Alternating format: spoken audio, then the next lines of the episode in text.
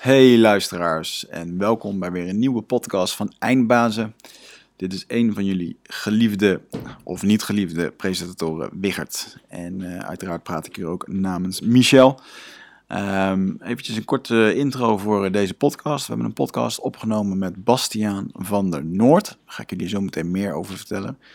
Um, we hebben net de cijfers bekeken van uh, Eindbazen. Hoeveel worden we gedownload? Waar worden we geluisterd? En wow, wow, wow, jongens en meiden. Um, ik wil jullie heel erg hartelijk bedanken voor iedereen die nu luistert en die dit ook hoort.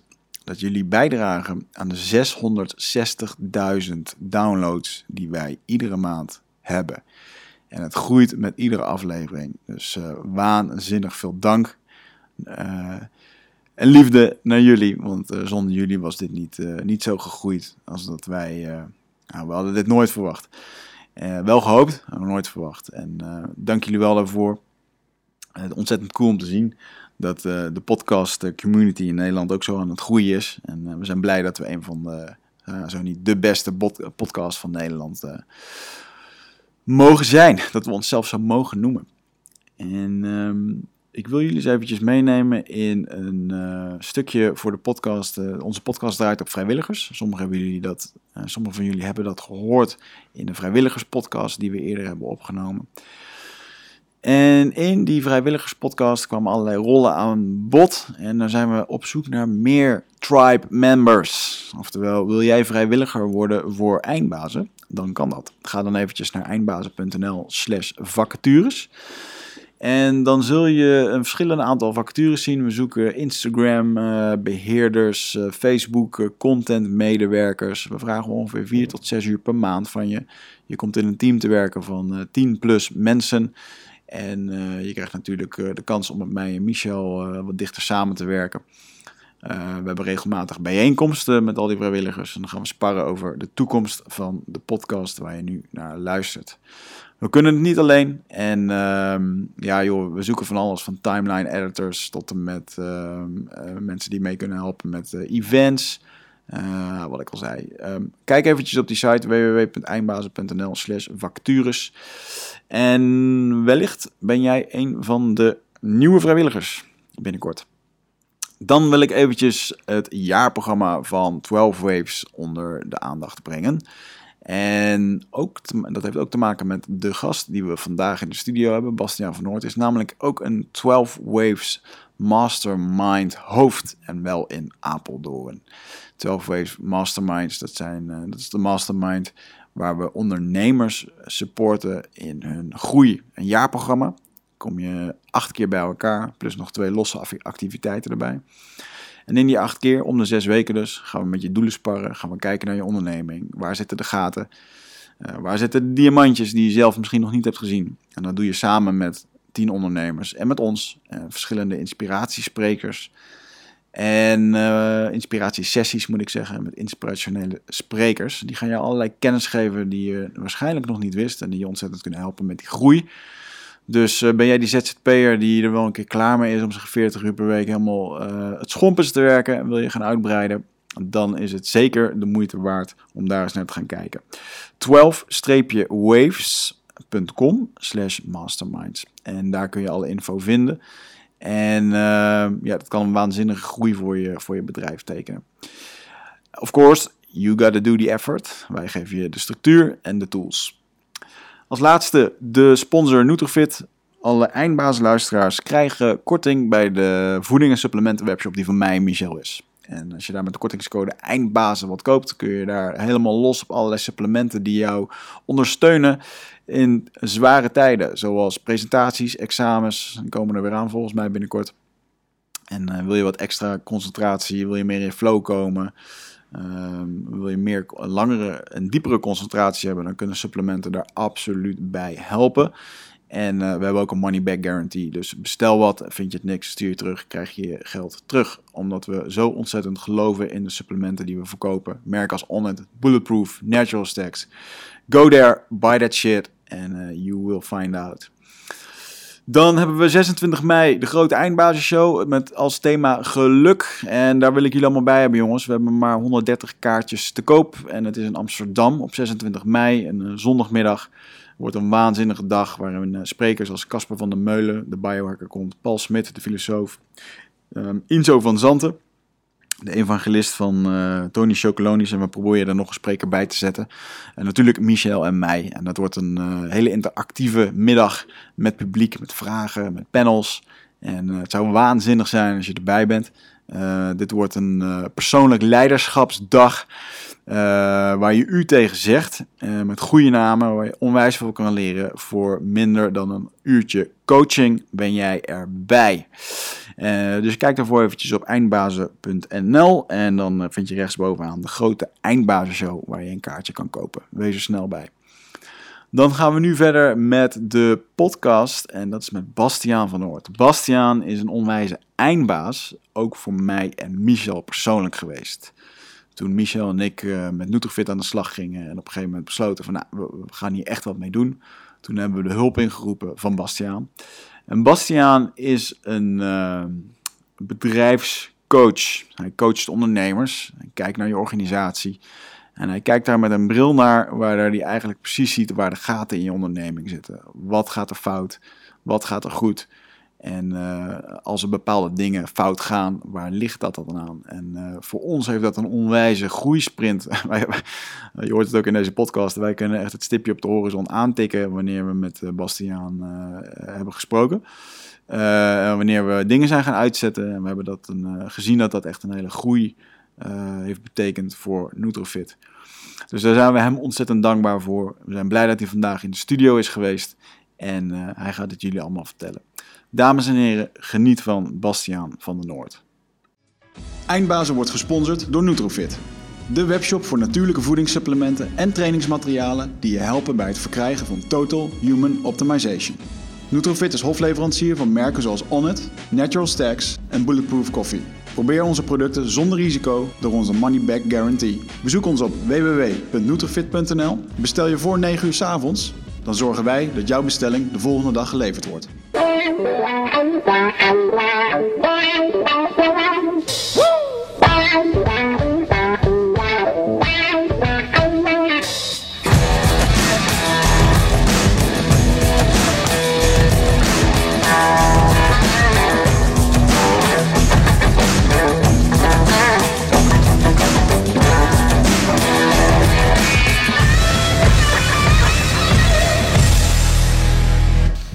Tony Chocolonis deed dat wel leuk. Dus dat echt gewoon tijdens het... Uh, tijdens dat ik wat zat te typen, zegt hij, zit je nou gewoon je e-mail te doen? Ja. Nee, nee, nee. Ik wacht even, ik moet even op verzend drukken. Ja. ja. Alright man, let's get the show. Hier, die zijn hier geweest, of... Uh... Ja, ja, kijk achter je. We hebben hier uh, Tony Chocoloni bars liggen. En we hebben nu de eigen eindbazen bar. En laat dat dan uh, meteen een uh, soepele, uh, rollende kick-off zijn van de podcast. Zal ik hem ook pakken ook? Yeah, we hebben namelijk... we worstelen al een tijdje met een, een verdienmodel achter eindbazen. Want dat is er niet. Dit, dit kost vooral dingen. En we hebben bedacht, we gaan chocoladerepen verkopen. Dit is de oplossing. de eindbazenbar. We gaan geld verdienen met de eindbazenbar. Eindbazenbar. Dus die kan je gewoon designen en zo op, op Tony Chocolonis. Oké. Okay. Ja. Chocolonis, zeg ja. Chocolonely. Chocolonely, ja, daar hadden we het dus, net uh, over. Het is niet Chocoloni, dat zegt iedereen, Tony Chocoloni, nee. maar het is Chocolonely. En er zit ook een idee achter, want die, want die boeren die de bonen maken, die zijn alleen en die worden ook vergeten door uh, zeg maar de industrie. En daarom is het Chocolonely. Kijk, de achterliggende boodschap. Maar deze bars die kan je bij ons op de webshop kopen. Voordat we echt helemaal... Voor uh, 200 euro. Uiteindelijk gaat, het gewoon, uiteindelijk gaat het er gewoon over dat jullie ons sponsoren en daarvoor een reep terugkrijgen. Ja. Dus uh, als je onze show wil sponsoren en je wil er ook nog wat voor terugkrijgen, dan krijg je de enige echte eindbaas bar. De prijs uh, is nog nader te bepalen. Maar Belachelijk veel. Ik denk wel dat als je een keer je latte macchiato laat staan, drie dagen lang, dat je dan uh, zo'n reep kan... zo'n reepje kopen voor ons. Ja. Lekker naar je chocolade, van je chocoladereep kan genieten terwijl je naar ons luistert. En, en dit is de eerste reep. Of laat, laat ik het zo zeggen. Bij, bij deze reep word je nog niet high of krijg je geen psychedelische effecten. Maar we gaan daarbij, dat is wel leuk. We mogen van Inzo, uh, mochten we een keer langskomen. Ze hebben een lab en daar maken ze de meest exotische uh, chocoladecombinaties. Ik heb bijvoorbeeld mango crispy bacon chocoladebars voorbij horen komen? Je hoort toch niet ayahuasca chocolade Nou, aankomen? bijvoorbeeld wel. Nee, gewoon langs een uitvaart, ja. Daar, daar kwam hij zelf mee. Hij, zo, hij zegt gewoon hier in de stoel. Dan kan je lekker je ayahuasca reet maken. Ik zei, hey dude, ik heb je niks verteld, weet je wel. Ja, jouw eh, reputatie die gaat jou voor. Ja, maar dat, zou niet zich. smaken, denk ik, jongen. Nee, ik weet niet of dat lekker is. Een, eh, maar goed, eh, ja. Ja. Hey, maar in dat kader, ehm, ik denk dat we eh, wel kunnen beweren dat eh, als, we met, als we de gast van vandaag niet waren tegengekomen, dat we misschien wel geen eindbazen podcast hadden gehad. Omdat eh, onze podcast eh, wordt eh, mede mogelijk gemaakt door onze sponsor Nutrofit. Schaamteloze zelfplug hier. Dat is het bedrijf dat Wigert en ik hebben opgericht een aantal jaar geleden. En daar hebben we, zoals iedere ondernemer, ook geworsteld met vraagstukken. En eh, daar hebben we ook op een gegeven moment eh, hulp bij gehad van mensen. En een van de mensen die we daarbij zijn tegengekomen was eh, Bastiaan van der Noord. En eh, die zit vandaag ook eh, bij ons in de studio. Bastiaan, wees welkom. Dank. Ja, leuk om er te zijn. Jongens, Ja. ik mag mij vanaf vandaag eh, gewoon eindbaas noemen. Dus eh, Eindelijk. ja, ik ga vanavond mijn cv updaten hoor. Absoluut. Ja, super cool. Je vrouw ligt vanavond met de kampioen in bed in ieder geval. En als je er nog een chocoladebar van ons meegeeft, heeft ze ons ook nog in de mond. Hoppa. Oeh. nice. Nice schat. Ja, Ik ook van jou. Hier binnenkomen. Ehm, maar ehm, dat maakt waar je ons mee geholpen hebt eh, niet minder impactful. Want uh, jouw bedrijf heet ook ehm, Impact Masters. En Ja. ehm, man, dat was wel eventjes een, eh, een eye-opener voor ons, man. Wij hebben deelgenomen toen aan jouw eh, jaarprogramma. Waarin jij eh, ondernemers eh, de Rockefeller Habits onder andere bij hebt eh, gebracht. En ehm, wij, wij kunnen echt in onze cijfers kunnen wij het moment aanwijzen waarop we met jou te maken hebben gekregen. Omdat we daar echt gewoon een, een hele interessante toename in onze omzet zagen. En de knipoog, hoe dat dan met eindbaas te maken heeft. Dus ja, Nutrofit betaalt nogmaals de rekeningen hier. Ehm, eh, en in zoverre ben je dus ook een beetje verantwoordelijk geweest voor het vermogen om die podcast in de lucht te kunnen Ja. houden. Ehm, kun je eens iets meer vertellen over wat jij ehm, in dat jaarprogramma eh, doet met ondernemers? Ik bedoel, we kunnen straks wel even ingaan op welke onderdelen ons specifiek eh, geholpen hebben. Maar ik denk dat het in brede zin ook wel interessant is, omdat eh, nou, voor mensen die luisteren, ook in die andere onderdelen, waar wij misschien al iets verder waren als gemiddeld, eh, maar zit nog steeds waarde, denk ik, voor mensen die hier naar luisteren. Dus vertel eens, wat doe je? Nou ja, het programma waar we, toen over, waar, we het over hebben, was, eh, Impact Business Mastery. Ehm, het is eigenlijk een jaar lang eh, met een groep van tien ondernemers ehm, werken aan de groei van je bedrijf. En dat gaat heel erg, dat programma dat is eigenlijk ontstaan. Ehm, met Impact Masters werk ik vooral voor in, in het MKB, ehm, in company, met het, eh, de directeur en zijn team. eh, aan de groei van je bedrijf. Nou, dat doe ik- Rockefeller Habits is daar een belangrijke tool eh, bij. En wat ik eigenlijk zag in die eerste tijd, dat ik dat alleen maar deed met Impact Masters, is dat die categorie ondernemers daaronder, een beetje tussen de 5 en de 25 man, ehm, die konden niet een heel ehm in-company programma betalen voor een jaar lang. Het was ook veel te eh, zwaar om zo'n programma voor één, eh, met z'n tweeën of met z'n drieën tegelijk eh, te doen. Ehm, zodoende is eigenlijk het idee ontstaan voor Impact Business Mastery. En zeggen, nou, weet je, we gaan dat met een groep van tien man samen met elkaar doen. En dat is eigenlijk een hele mooie, vooral in het eerste jaar.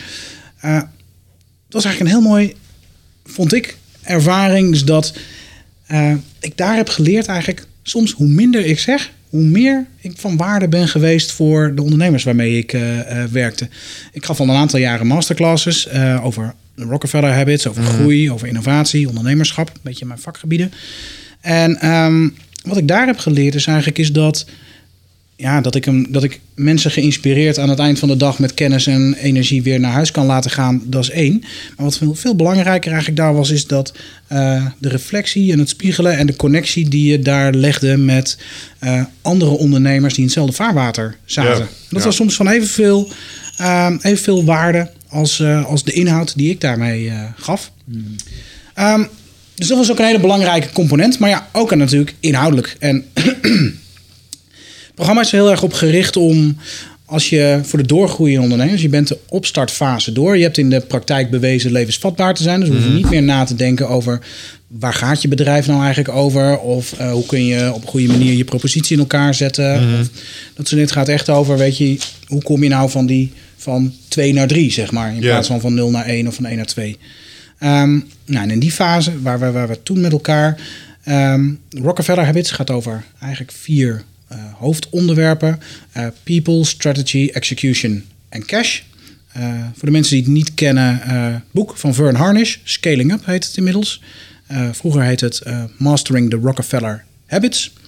Eh groeimethodiek die je misschien kent vanuit ehm, de FD Gazelle eh, Awards. Is de prijs voor het snelst groeiende bedrijf van, eh, van Nederland. Van het Hebben die Rockefeller hebben het dan ook wat te maken met die Rockefeller-familie? In de zin van hoe zij bedrijven groot maken? Of helemaal niet? Ja, het, het, het eh, een boek is oorspronkelijk tot stand gekomen doordat Vern Harnish heeft gekeken naar John D. Rockefeller en heeft onderzocht van wat heeft die man destijds nou zo anders gedaan dan eh, wat hem zo uitmuntend veel succesvoller eh, heeft gemaakt dan eh, alle anderen. Ja, nu wil ik persoonlijk niet echt zeggen dat je dan John D. Rockefeller als persoon heel erg als voorbeeld zou moeten nemen. Ehm, maar hij heeft wel een aantal habits daaruit, eh, eh, gewoontes gedestilleerd die John D. Rockefeller zou hebben gedaan. Eh, en daar is, daar is het boek naar vernoemd. Ja. Waarom zei je trouwens, je weet niet of je jezelf moet modelleren naar Rockefeller zelf? Was, was het een eikel? Nee, dat is de Illuminati. eh, oh, man. zo, ja, oh, oké. ja, je, Rockefeller. ja. Alle, alle hoedjes op. Ik laat het zeggen, dat is gewoon heel in het begin van de grote industrialisatietijd. En eh, ehm, ik weet niet, ik heb, laat ik het zo zeggen, het is persoonlijk niet een eh, groot voorbeeld. Ik heb geen Nee, poster, nee, poster nee, van die man aan mijn muur hangen, laat ik het zo zeggen. Helder verhaal. Maar hij had wel een paar principes eruit gevist eh, die schijnbaar iets van waarde hadden. Of, Ja. ja, check. En je zei net people, strategy, execution en cash. En, en hoe, hoe, dat ga je, neem ik aan, voor bijzondere? Of daar doe je bepaalde dingen binnen, binnen een organisatie? Ja, het zijn eigenlijk wat, wat ehm, eh, de Rockefeller Habits heel erg over gaat, is dat de vier. eh, eh, dat je op vier onderwerpen, die vier onderwerpen, moet je keuzes maken die met elkaar in verband staan, waardoor je snelheid creëert. Oké. Ehm, het is een vliegwiel, moet je het eigenlijk een beetje zien. Het begint bij People en dat komt uit ehm, Jim Collins, Good to Great. Die zegt, eh, zorg nou dat je eerst de beste mensen aan boord hebt. Om vervolgens, als je de beste mensen hebt, ben je veel beter in staat om te bepalen wat de beste route ergens naartoe is. In plaats van andersom. De meeste Ja, ja, ja. ondernemers doen dat andersom. Die hebben eerst een idee, dan gaan ze een plan bedenken, dan gaan ze een business case ontwikkelen, gaan daar de mensen bij zoeken, de middelen bij verzamelen en dan gaan ze van start. Nou, Jim Collins zegt, ehm, eh, doe dat nou andersom. Die zegt, first who, then what. Zorg nou eerst, dat eerst voor de mensen en dan voor wat de beste richting is. Dat is, ja, het is wel interessant dat je dat zegt. Want voor de meeste ondernemers eh, staan de beste mensen aan boord ook eh, in hun hoofd in ieder geval gelijk aan kosten. Ja. Eh, En als je net aan het punt van opschalen toe bent gekomen, dan, dan is je werkkapitaal is nog wel eens een ding. Ehm, en dan moet, je, dan moet je daar dus op eh interen. Is dat niet een beetje, dat voelt soms een beetje als een catch-22. Ik heb meer omzet nodig om de beste mensen aan te kunnen trekken. Maar om de beste mensen aan te trekken heb ik middelen nodig. Ja. Enzovoort, enzovoort. Hoe, hoe los je dat op? Ehm, niet. Oh, dat is het stomme. Nou, het was wel leuk. Toen ik doseerde op ehm eh, Nijenrode, was daar ooit eh, de oud-directeur van eh Boer en Kroon. Eh, groot management ehm, consultancy club. En daar hadden we het over deze vraag. En ik zei eigenlijk, hoe gaat het? Hoe zorg je er nou voor dat... Want je hebt eigenlijk altijd eerst eh, eh, de hulp nodig, zeg maar... voordat je het geld ervoor hebt. Ja. Want pas als je die mensen aan boord hebt, dan kun je weer het extra geld. Dus een, ja, precies die catch-22. Dus ik vroeg het aan hem van, hoe kijkt u daar eh, tegenaan? Ehm, en hoe doen ze dat in, in, in de grote organisaties? En hij zei, nou, het stomme antwoord is, dit wordt niet opgelost. Want namelijk exact ditzelfde probleem, maar dan in een andere orde van grootte... hebben ze in de raad van bestuur van ABN AMRO nog steeds. Namelijk, het is altijd zo dat je middelen beperkt zijn eh, en je altijd meer kan of wil doen dan dat je ehm, eh, beschikbaar hebt. En dat is eigenlijk in 9 van de 10 gevallen zo. ja. Dus eh, het probleem wordt niet opgelost. En dat is eigenlijk ook niet erg. Het gaat er veel meer om dat je bepaalt, dat je volgorde bepaalt. ja. Wat doe je als eerst en wat doe je als tweede? En je gaat niet eerst tien man aannemen om vervolgens te zeggen: Nou, wat, gaan we dan, wat zullen we gaan verkopen? Dan ben je kapitalen kwijt voordat je je eerste product hebt verkocht. Ik heb zelf wel eens de illusie gehad dat mijn ondernemersproblemen zouden ophouden op het moment als mijn kantoor naar Amsterdam zou verhuizen en ik meer personeel zou krijgen en meer omzet. Ja, Ja, ja, ja, ja, ja, ja, dan, dan komt het goed. Kan ik, krijg ik meer rust. Uiteindelijk ga je, eh, het maakt ook niet uit als je meer werk gaat verzetten. Dat is ook vaak bij mensen die eh, niet gestructureerd werken. Harder gaan werken. Ja, het is alsof je een bal tegen de muur aantrapt. Die komt gewoon harder terug. En, eh, Ja, werk genereert werk. ja.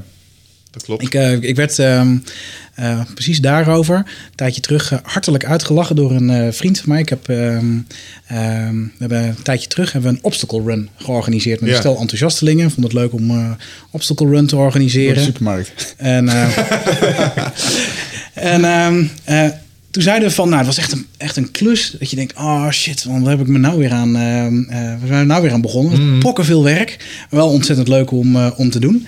Maar goed, uiteindelijk hadden we gezegd, ja, als we het eerste jaar gedaan hebben, dan, eh, ah, we doen het gewoon nog een jaar. Want, weet je, nou weten we hoe het moet. Ja. Onze vriend mij die had in de, in de evenementenorganisatie gezeten. En die begon hartelijk te lachen. Weet je dat ze dat werkelijk allemaal zeggen als ze het eerste jaar een festival hebben georganiseerd? Dat het tweede jaar dan makkelijker wordt. Ja. Zal ik je nu al verklappen? Dat is niet zo. Nee. Het gaat alleen op andere plekken mis. Ja, maar het is nog net zoveel werk. Dus eh, ja, Ik denk dat dat klopt. Eh, desondanks denk ik, het is ook een, het is ook een constante staat. Dat, dat, dat spanningsveld tussen mensen en eh, zeg maar je vermogen. Of, of dat wat je wil gaan bereiken. eh, daar zit ook een spanningsveld tussen. Ik denk ook dat het belangrijk is om dat eh, de, incrementeel op een gegeven moment eh, op te gaan lossen.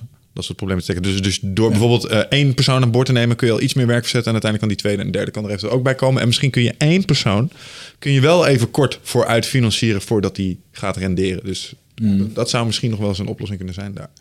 ja weet je, het- de, de, de uitdaging blijft altijd. En dat is ergens ook wel oké. En daar moet je gewoon mee dealen. Dat is een van je ondernemersuitdagingen. Ehm en ja, wel degelijk is cash een bepalende factor. En weet je, daar zit ook de meeste ondernemers, en in de latere fase, eh, dat people hoofdstuk, eh, is waar de meeste ondernemers een hand op steken als zijnde waar, waar ze de grootste uitdagingen hebben. Dat is het moeilijkste stuk van een grotere organisatie. Op het moment de, die eerste groep, die eerste groeifase, eh, die is nog wel te doen. Het is gewoon rennen voor wat je waard bent met een club eh, gasten die eh, allemaal over hetzelfde nadenken.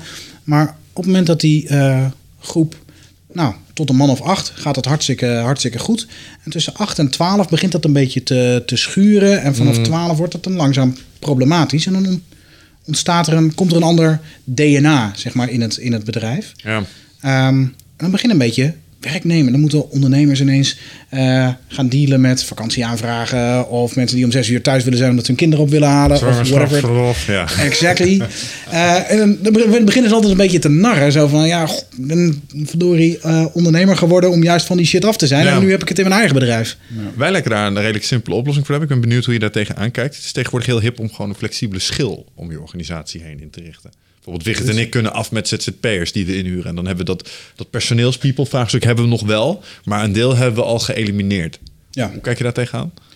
heel goed. Ik werk zelf ook eigenlijk. Ik, zeg, eh, ik werk alleen met ondernemers. ehm, voor mijn bedrijf, maar ook in mijn bedrijf. Ehm, ik werk het liefste met mensen die eh, zelf ondernemer zijn in dat wat ze toevoegen.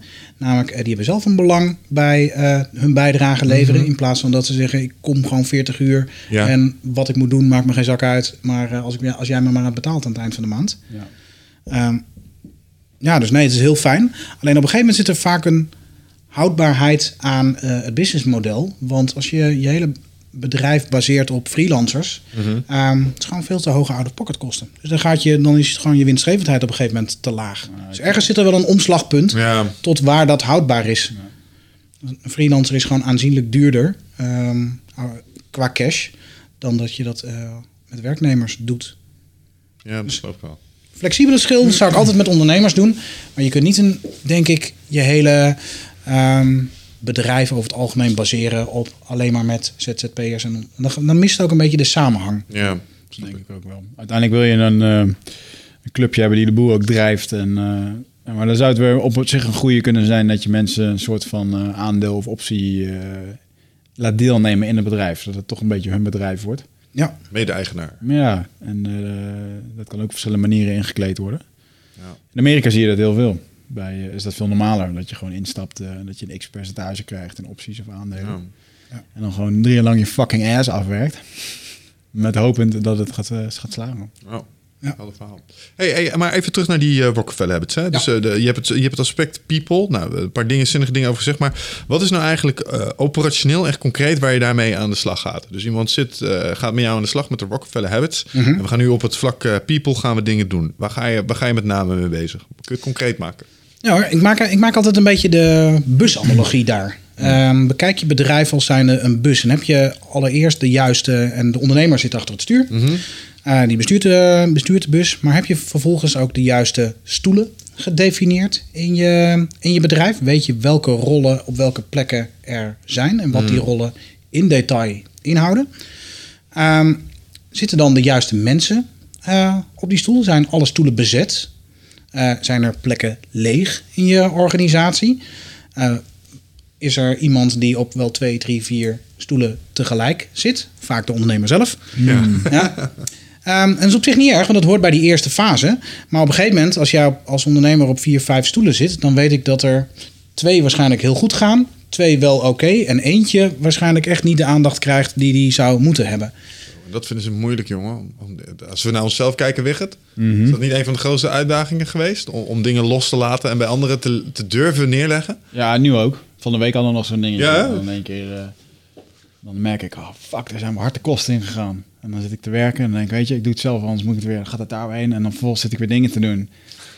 Waarvan hij mij opbelt, wat ben je aan het doen? En dan vertel ik dat en dan zegt hij, waarom ben jij dit aan het doen? En dan, ach, ja, het is gewoon, eh, ja, het is toch. Goed bedoeld, maar desondanks. Ja, Ja. je bestapt, stapt ergens weer in een stukje paniekmanagement of zo. Ja. ja, dat is onwijs veel voorkomen. En heel veel ondernemers. eh is ook gewoon een onwijs uitdaging. Voor- eh, Sterker nog, voor mezelf ook. Op het moment, ik, ik vind het super gaaf om met mijn vak bezig te zijn. En alles eromheen en daarachterlangs. Dat vind ik heel graag. eh, dat doe ik echt niet zelf. Ehm, maar zodra je het over vakinhoudelijke dingen hebt. Heb ik ook echt wel moeite gehad om eh, te zeggen. Nou, weet je, dat ga ik niet vertellen. Ik ga dat iemand anders laten vertellen. Ergens vond ik altijd wel dat ik zelf daar het meeste verstand van had. En of dat nou waar was of niet. Eigenlijk wat ik heb geleerd is. ehm, hoe, en dat, is wel, dat kwam ook in dat, in dat jaarprogramma naar voren. Ehm, mijn programma werd beter naarmate ik minder zelf voor die groep ging staan. Dus toen ik mijn ego wat verkleinde, zeg maar, en ik hoef niet zelf meer eh, de slimste van, eh, van de groep te zijn en zelf te laten zien over hoeveel verstand ik wel ergens, ergens niet van had. Maar ik zei alleen maar, eh, jongens, ik weet hoe het werkt, maar deze meneer weet het nog veel beter. En of dat nou waar is of niet, ehm, het feit dat ik hem aanprijs en hij vervolgens op een plek staat, dat werkt eigenlijk onwijs goed. Mhm. Ehm, en dat wordt voor allebei beter. En natuurlijk ben ik dan wel degene eh, die erover nadenkt of ik wel met mensen die echt goed zijn in hun vak samenwerk. Ja. Maar ja, of course. En anders ga ik hem, ging ik hem überhaupt niet vragen. Dus dat is wel. eh, Ja. Het was een- uiteindelijk ook een angst van mij. Die toch niet waar bleek te zijn. Nou, of misschien heb je een level van mastery bereikt. Die nodig was voordat je dat kon doen. Want ik herken wat je zegt. eh, in de zin van, ja, maar mijn ego vindt dat ik dat zelf wil doen. Want als iemand het moet doen, dan moet, je het, eh, dan moet je het zelf doen. Maar wat er ook altijd nog een beetje in zat... dan kon ik nog eens lekker met het materiaal aan de slag. Weet je wel, ik kon, Ah, ja. het weer, in, ik kon Ah, er weer mee bezig. Want ik heb Ja. hier nog wat te leren. En op een gegeven moment, als je op een bepaald niveau komt... en dan weet je, nou, ik weet wat deze meneer gezegd... en ik weet wat past in het grotere kader... dan kun je misschien ook iets meer om de achterbank zitten. Omdat je, ja, je, hebt, dat, je hebt je mastery niveau al gehaald. Ja. Zo zou er zoiets in kunnen zitten ook. Ja, dat herken ik wel dat je dat zegt. In die zin dat de, ehm, de eerste jaren toen ik, toen ik eh, eh, hebben voor mij vooral in het teken gestaan, of eigenlijk alleen maar met inhoud. Inhoud, inhoud, inhoud, inhoud. Ik heb alles gelezen wat los en vast zat, wat ik kon vinden over strategie, groeien, eh, whatever. Ik heb, ge- ik heb alles geleerd, getraind en nou. Eh, en op een gegeven moment kwam er na een aantal jaren terug voor het eerst. eh, ging ik een training doen die niet meer over inhoud ging, maar over vorm. Oh ja. Ehm, en toen merkte ik inderdaad, weet je, ik ben nu ik ben warm gedraaid op inhoud. Ik vind het heel leuk om ermee bezig te zijn. Ik kan nog steeds, weet je. Ik vind het niks leuker dan om in, in de krochten van, zeg ja. maar, in detailniveau te kijken. Als je het dan hebt over strategie, dan heb je het ergens over een merkbelofte. En als je het dan hebt over een merkbelofte, dan, nou, hoe zit dat dan in detail in elkaar? Vind ik superleuk. Dat is mijn vak. Ehm, maar ik vind het nu veel interessanter om die inhoud ken ik. Eh, het wordt mijn, mijn uitdaging of mijn, mijn grootste stap die ik nu zou, kan maken, gaat veel meer over vorm. Kan het, als ik hetzelfde verhaal eh, op een betere manier structureren en overbreng, zodat jij eh, niet alleen zegt, oh ja, je hebt gelijk met wat je zegt, maar ik geef je ook tools, handvaten en een, en een connectie die je kan maken, waardoor je het kan implementeren in jouw bedrijf, heb je er veel meer aan. Eh, en kan ik dus met, hetzelfde, met dezelfde inhoud een veel grotere impact maken. Was dat niet Jan Rotmans die dat laatst ook vertelde? Dat hij in het begin met name, eh, dat is eh, iemand die vertelt iets over klimaatswijziging en zo. En die zat in het begin ook met name op de inhoud. En helemaal daar is een, zijn, zijn, zijn, eh, zijn, zijn praatje mij op af van als je deze feitjes maar weet, dan kan je niet anders als je gedrag aanpast. En je zegt ook van ja, dat is een soort fase. En naarmate je dan ouder wordt, dan kom je op een gegeven moment op een punt en dan ga je heel erg druk houden om het waarom en, en het hoe je het inderdaad uitrecht. Om een soort, hij zegt ik ben van, van wetenschapper naar activist gegaan. Oh ja. Want dat, dat is, daar, daar zie je, ik denk dat dat omschrijft wat jij zegt. Want het is een andere vorm van hetzelfde doen. Ja. Wat ik bedoel? Ja, Ja. Interessant. ja. ja absoluut. Ja, dat herken ik zeker. Ja. Hmm. Fascinating. Ehm, maar dat is dus waar, je met, eh, met, met, met mensen mee bezig bent. Zitten daar nog aspecten in die, eh, die, die we nu overslaan? Of? Oh ja, er zitten, ik kan je drie dagen over Nee, laten we dat vooral niet houden. Dus, eh, nee, er zit heel veel. eh, het gaat over, ehm, over cultuur. Hoe bouw je nou een winnende cultuur in een groeiend, eh, een groeiend bedrijf? People is het moeilijkste, meest moeilijkste onderwerp eigenlijk. Ja. De meeste mensen hebben daar de grootste uitdaging mee. En dat is eigenlijk ook logisch, want hoe groter je bedrijf wordt, hoe, min, hoe, hoe minder de groei afhankelijk is van de briljantheid van een ondernemer. Ja. Ehm, en het- hoe meer het is van ehm, eh, het moet komen uit, uit zijn team. En uiteindelijk zelfs onder uit de teamleden van de verschillende eh, eh, teamleiders die er ontstaan. Ja, maar wat zeg, dan, dan ga je het over leiderschap hebben. Wat kun je vanuit, vanuit deze methodiek vertellen over leiderschap? Dat zijn thema's die vinden we ontzettend interessant. We worstelen daar zelf ook wel mee, zo af en toe. Ja. Hoe doe je dat nou goed? Je wil niet directief zijn, maar tegelijkertijd wil je visie transparant communiceren. Je wil ze het zelf laten oplossen, maar tegelijkertijd weet je ook dat het sneller kan. Ehm, Ja. Vinden we soms best moeilijk. Hoe, hoe, kijkt, eh, hoe kijk jij daar tegenaan? Ik denk voor mij is het echt, is persoonlijk leiderschap echt waar eh, succesvol ondernemen echt helemaal mee begint. Ehm, en je ziet ook eigenlijk de bedrijven die het hardste groeien.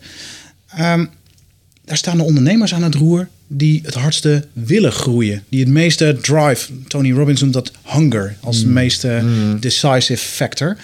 Ehm, die dat het meeste hebben. En op het moment dat je dat zelf hebt, ehm, en dat heb je eigenlijk alleen maar op het moment dat de waarom jij dingen doet en waarom jij zelf 100% daarvoor gaat groter is dan alleen maar geld verdienen met je bedrijf of eh, ehm, eh, miljonair worden voor je veertigste of whatever.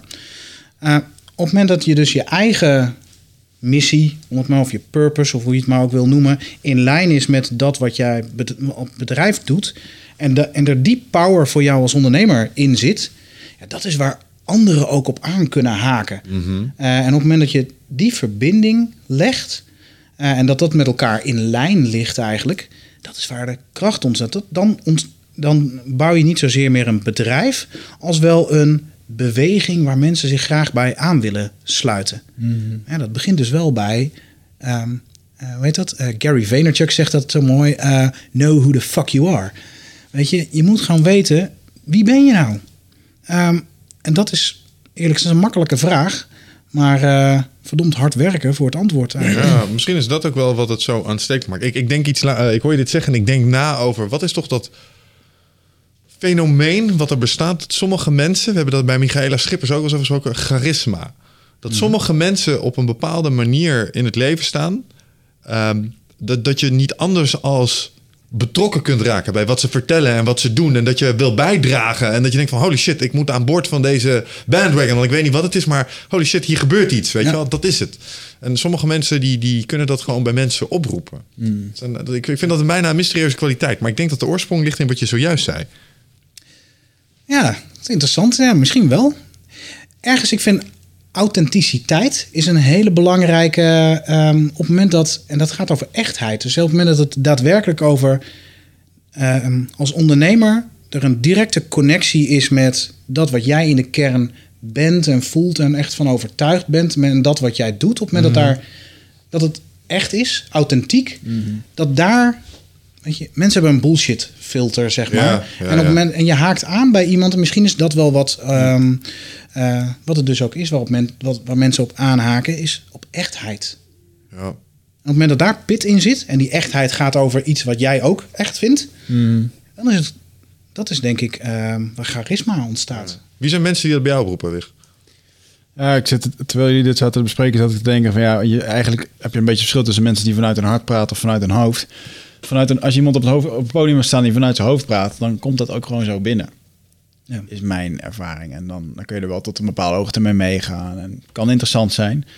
Maar er zijn lezingen geweest waarvan ik dacht: van, fuck, dit is vet. Ik weet nog wel dat ik op de, middel, op de, op de middelbare school, op het HBO zat. Ik kreeg een keertje naar een lezing van Fokker de Jong, die van Suit Supply. Mhm. Oh, en dat was gewoon een jonge, ook een een jonge, hongerige gast. En dat voelde je gewoon, dat zag je gewoon aan. Er zat een beetje arrogantie bij, er zat een beetje durf, lef. En daar ging ik van op aan, weet je wel? Omdat dat gewoon echt was. En, eh, maar zo kan ik ook bijvoorbeeld met die Helena van Engelen die je laatst was. Ja. Die dan in Peru eh, scholen heeft opgebouwd. Gewoon op de 51ste jaar eh, zonder geld daarheen is gaan met een koffer. En gewoon een heel scholen-imperium op heeft gebouwd. Ja, fuck man. Echter dan dat gaat het niet worden. Ja. En daar kan ik ook kippenvel van krijgen, weet je wel. Dus dat is wel... Ja, het heeft wel echt een... Wat, wat doen die mensen eigenlijk? Dat is ook... Doen ze het zelf ook? Dat is voor mij een hele belangrijke. Ja. Ik weet nog dat ik op een gegeven moment mijn eerste dure persoonlijk leiderschapscursus ging kopen. Dat was dan 950 euro of zo. En dat ik ook vroeg ja, ik vind het wel veel geld. En toen kreeg ik terecht opmerken van ja, van wie wil je het leren? Van iemand die het gedaan heeft of iemand die het uit een boekje heeft? Want die uit dat boekje, die zijn er echt heel veel.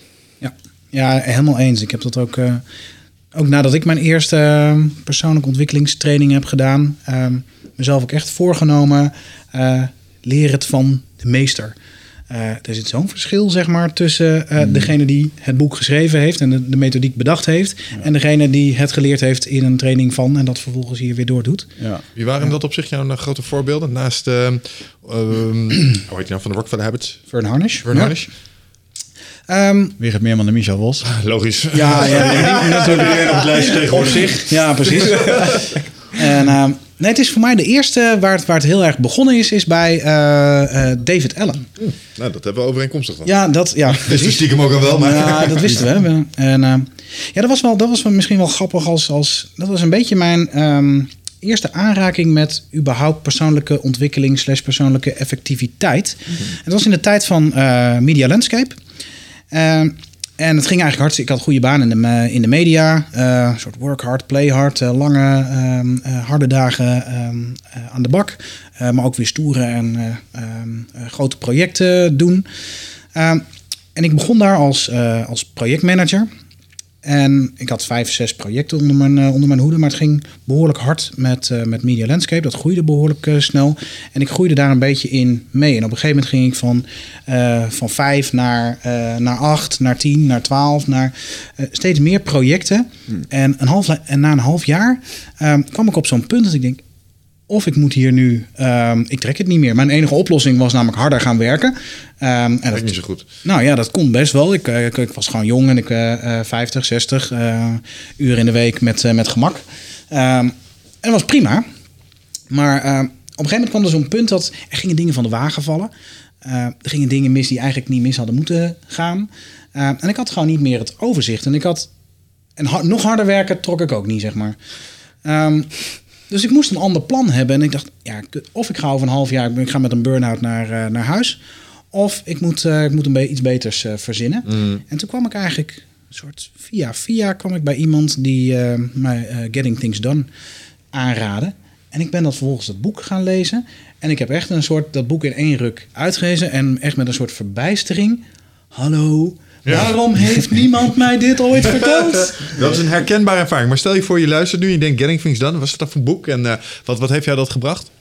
Wat leerde het je met name? Nou, het leerde mij eigenlijk dat er een systeem en een structuur bestaat waarop je alle stuff, zoals eh, David Allen dat zo mooi noemt, die je leven binnenkomt. En of dat nou in de vorm van mails, telefoons of mensen eh, of whatever it may be, hoe je daarmee om kan gaan en hoe je kan zorgen dat je een systeem hebt waarin je dat soort dingen eh, bewaart, organiseert en, en gedaan krijgt in plaats van je hoofd. Al die projecten hadden allemaal verschillende taken, onderdelen. En die had ik allemaal in mijn hoofd of ergens. Op, nou, overal en nergens. Maar niet op de plek waar vlak voordat ze misgingen of vlak voordat het nodig was, ehm, ze op mijn netvlies kwamen. Eh, eh, daar, nou, dat was Getting Things Done. Eh, ik vond het een verademing. Met het systeem. ga- Of het eerlijke verhaal is wel dat ik in de eerste maanden eh, drukker was met mijn, het bijhouden van mijn lijstjes dan met het uitvoeren van het werk dat op mijn lijstjes stond. Ja. Eh, ik had er een prachtig systeem omheen gebouwd en mijn baas die zat echt, ehm, eh, hallo, maar wat heb je nou daadwerkelijk gedaan? Mijn systeem onderhouden. Ik had mijn systeem ja. zeg maar ingericht. en daar, wat, was je daar de hele dag mee bezig? Nou, ja. Ik denk dat het een universele fase is van mensen die hun werk gaan organiseren. Dat ze heel veel aandacht hebben aan hun besteed. Maar ik denk ook dat het een cruciale fase is. Want dat is het moment waarop je eh, de werkwijze internaliseert. En Ja. door dat poetsen aan je systeem, zeg maar, Ja. maak je de werkwijze eigen. En, en zoek je de juiste plek waarop het kan passen in je leven. Want je bent, ah, het werkt er toch niet. En ik ga hier nog een klein beetje, ga ik het zo proberen. Ja. En op deze manier integreren. Ja, dat is wel cruciaal, denk ik. Ik denk het wel. Daardoor kan ik het nu. Ik heb het nooit meer losgelaten. Ik werk nog steeds met, eh, of wel op een andere manier. Niet helemaal meer volgens de David Allen eh, eh, routeboekje. Maar dus misschien wel kan er nu mee spelen, zeg maar, omdat ik er destijds Ja. alles tot op de letter heb gevolgd. Ja. Ja, als je die principes goed snapt, dan eh, kun je zelf een beetje muziek gaan spelen. In de zin Ja. van hoe je dat wil inrichten. Ja. ja, dan wordt het snel à la overload. Weet je nog? We hebben hier een paar jongens gehad over krachttraining en dat soort dingen. Die hadden Ja. als geëikt antwoord altijd... Ja, wanneer doe je dit? Of wanneer squat je op die manier? Ja, hangt er vanaf. Situationeel, contextgevoelig. En als je het zeg maar eh, op een bepaald niveau beheerst... kun je daar zelf keuzes in maken. Ja. Dus ik denk dat dit, eh, dat dit ook zo is. Ja. Ja, en wat wel helpt is omdat je gewoon één... eh, Als je ermee wil beginnen, want ik heb eigenlijk best wel wat mailtjes gehad... van mensen die bij mij klagen over dat als ze alles moeten doen wat Michel zegt... dat het dan wel echt heel veel is, weet je wel. Ja. En dan bijvoorbeeld een dan kan super overweldigend zijn als je niet georganiseerd bent. En om het dan allemaal zo te structureren. ehm, maar doe dan, begin eens gewoon vier weken met één ding. Probeer gewoon eens naar een e-mailtje te kijken en er één keer naar te kijken en dan, dan een actie op te ondernemen. En ga dan je andere dingen doen, dat je het langzaam zo doet. Want als je gewoon niet georganiseerd bent en je gaat dan in één keer alles volgens die regels doen. Onzin. Je moet gewoon niet bitchen. Ja. Je moet het gewoon ineens van de op een op de andere dag... moet je alles anders proberen te doen. Want dat gaat altijd goed. Nou, ehm, wat een mooie uitspraak daarvan is eh, Brian Johnson die zegt: eh 99% is a bitch, 100% is a breeze. En pas als je het all-in doet, Ja. wordt het makkelijk. En op het moment ja, dat je true, het true, true, soms wel en soms niet, dan wordt het onderhandelbaar. Ja, en dan staat ja, het ja. eigenlijk, terwijl het op je lijstje had moeten staan, Ja. toch weer niet op het Er zit- lijstje. Er zit En- wel net met een knipoog. Maar eigenlijk heb ik gelijk is wat je zegt. Ja, precies. ja, ja. er zit wel in, Ik help je iets, even. er zit wel iets in, in het op een gegeven moment gewoon doen. Alleen ehm, ik denk ook wel dat, eh, eh, dat het heel overweldigend kan zijn. En als het overweldigend Ja. wordt, dan raken mensen angstig en Ja. eh, gebeurt er Ja. niks meer. En dat is een andere valkuil. Mensen overdesignen het. terwijl de, de basis... eh, dus kijk nou hoe we nu bijvoorbeeld eh, 12 waves op papier doen. Dat je echt naar de kern gaat, zeg maar. En een heleboel dingen zijn heel mooi. Maar niet altijd 100% nodig. En als je terug gaat tot de kern... Ja, dan kun je ook die, eh, dan kun je al een heleboel effect voelen, zeg Ja. maar. Ja. En eh, ik denk dat dat heel waardevol is. Alright. Ehm, dus dat was David Allen als, eh, als sterke invloed op eh, hoe je daar tegenaan kijkt. Nog andere mensen? Ja, ik ben eh, eh, daarna, of jaren later, eh, dat vond ik ook echt een eye-opener. Maar het is ook wel een hele bekende naam natuurlijk. Ehm, eh, Tony Robbins, toen ik naar Londen ben eh, geweest. En daar met 5000 man in een grote zaal eh, ehm, eh, vier, vijf dagen lang...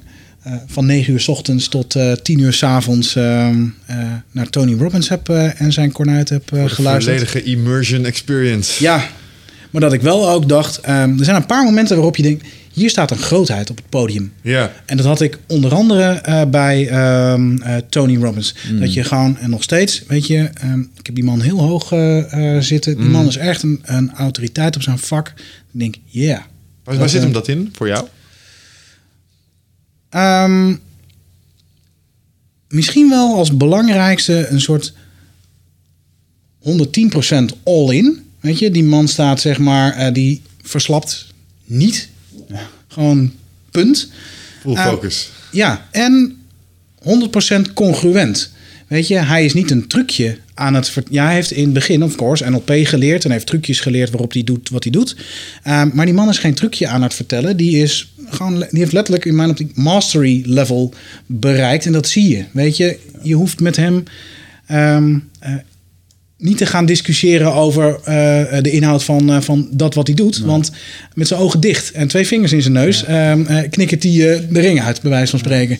En vergis je niet dat dit soort gasten gewoon al 25, meer dan 25 jaar bezig zijn. Hè? Ja, Toen stond hij ook al op podiums. En eh, ik weet nog dat ik de eerste TED-talk van hem zag. Toen Ja. was ik denk ik, eh, was denk ik tien jaar geleden of zo. Toen zat ik gewoon in te kijken. En toen dacht ik, oh, wie is die grote gast joh, met zijn grote jas, weet je wel. Ja, ja, ja. Hij is ook huge, stem van hem. Ja. Ja. Hij komt omdat hij, hij heeft een tumor in zijn hoofd. Hè? Dat duwt ergens op een of ander ding in zijn hoofd, waardoor hij extra hard is gegroeid. Oh. hij heeft Oké. het nu nog steeds, maar hij lijkt er niet echt onder te lijden. Ik, ik weet wel van hem dat hij zijn stemgeluid ook actief heeft eh, veranderd. Om serieuzer genomen te worden.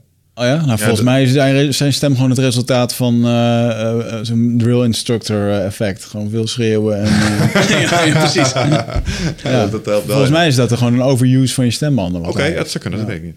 Ja, damaged. Ja, Maar neem niet weg dat ik, ja, ik vind het altijd wel mooi en, en ergens.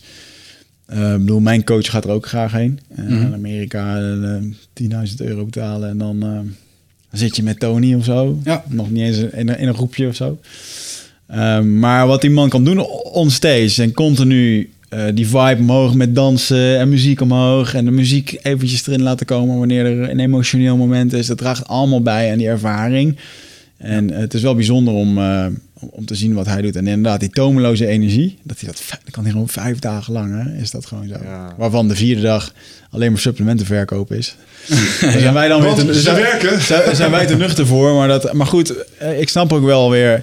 ehm, ja, als je dat echt zo ademt en dat is je levensstijl, dan hoort dat er ook bij. Mm. Maar ik vind het wel een hele bijzondere. eh, Ja, en natuurlijk vanaf, vanaf moment één is hij ook zo'n groep gewoon aan het, aan het bespelen als gewoon een skilled, eh, eh, hoe heet dat, Co- conductor, weet je wel? Iemand, een Ja. dirigent die Ja, ja, ja, precies. Kleine dingetjes als, dat vond ik toen zo mooi. Dat werkt, ik weet niet waarom, maar dat, dat werkt voor mij gewoon. Als je dan in een groep zit en zegt, oké, iedereen die zijn leven wil veranderen, say ah, en dan stel je op, ah, weet je wel, iedereen gaat mee. Ik ja. Ja, maar, maar dat, dat is, dat is gewoon groeps.